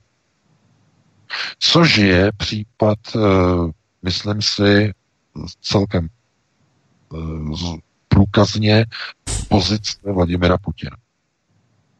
Už tak si nejsem jistý v případě Donalda Trumpa. Vzhledem k tomu, co probíhá ve Spojených státech. To, co tam probíhá, je vytváření podhoubí pro vypuknutí občanské války. To doufám, je vám jasné. Proto e, znovu je třeba říct, že jim je jedno, co je v Rusku, jim je jedno, co je v Americe, Oni potřebují, aby prezidenti dvou největších jaderných velmocí, kteří disponují jadernými zbraněmi, aby chránili Izrael, aby pomohli budovat Izrael, neboť tak dáno, neboť národ Židů je národem vyvoleným, který bude vládnout nad planetou, která se, roz, která se rozprostírá nad nekonečnou temnotou, tak je přání Boha vyvoleného jediného na nebesích. To je citace z Talmudu. Tak. Hmm. A e, tohleto jako e, bychom asi zřejmě ukončili nebo uzavřeli. Eh, byl to poslední dotaz. Já doufám, že eh, v našem dnešním povídání, že jsme vás moc nevytěsili, že jste si odnesli nějaké dobré informace, minimálně pozitivní, nebo když ne pozitivní, tak které otevírají nějaké obzory. Eh, opět se uslyšíme příští týden v pátek o 19 hodin. Pokud budete mít čas, doufám, že si nás naladíte, no a já se budu do té doby těš, těšit naslyšenou. Takže loučím se s tebou Vítku i s tebou Pavle a se všemi našimi čtenáři a posluchači. Přeji krásný, pěkný večer. Já se, taky připojuju, mhm. já se taky připojuju, VK, moc díky, Pavle, tobě taky za navázání, zdravíme mm. i v našem éteru Helenku. Eh, já se pokusím tento pořad pospojovat tak, abych to co nejdříve umístil na YouTube, eh, takže doufám, že se to podaří, že Helence se nahodí net, aby mi mohla poslat tu její část, pak tu mojí část a pak tu Pavlovu část, takové vtipné a veselé. Já už jsem to, takže... Eh, Vítku, já už jsem to zařídil, že to přijde ke mně a to spojím a pošlu ti to celý, jo, aby jste neměl tolik práce. Jo, super, tak no, fajn, tak paráda. Fajn. Ono už to posílá mě. Nebude tam, to... vlastně, nebude tam vlastně ta, ta hodina telefonátů, protože tam došlo k tomu, že začaly výpadky u Helenky, to znamená, že já napojím spíš první část toho telefonu, ale to dořeším už potom Dobře, technicky. potom to dořešíme, jasně. Fajn. Dobrý. Tak jo, Takže mějte díky se a mějte se všichni krásně hezký víkend. Hmm. Ahoj, ahoj a já se loučím Studia Plzeň, mějte se. Prosíme, pomožte nám s propagací kanálu Studia Tapin Rádio Svobodného vysílače CS. Pokud se vám tento nebo jiné pořady na tomto kanále líbí, klikněte na vaší obrazovce na tlačítko s nápisem Sdílet a vyberte sociální síť, na kterou pořád sdílíte. Jde o pouhých pár desítek sekund vašeho času. Děkujeme.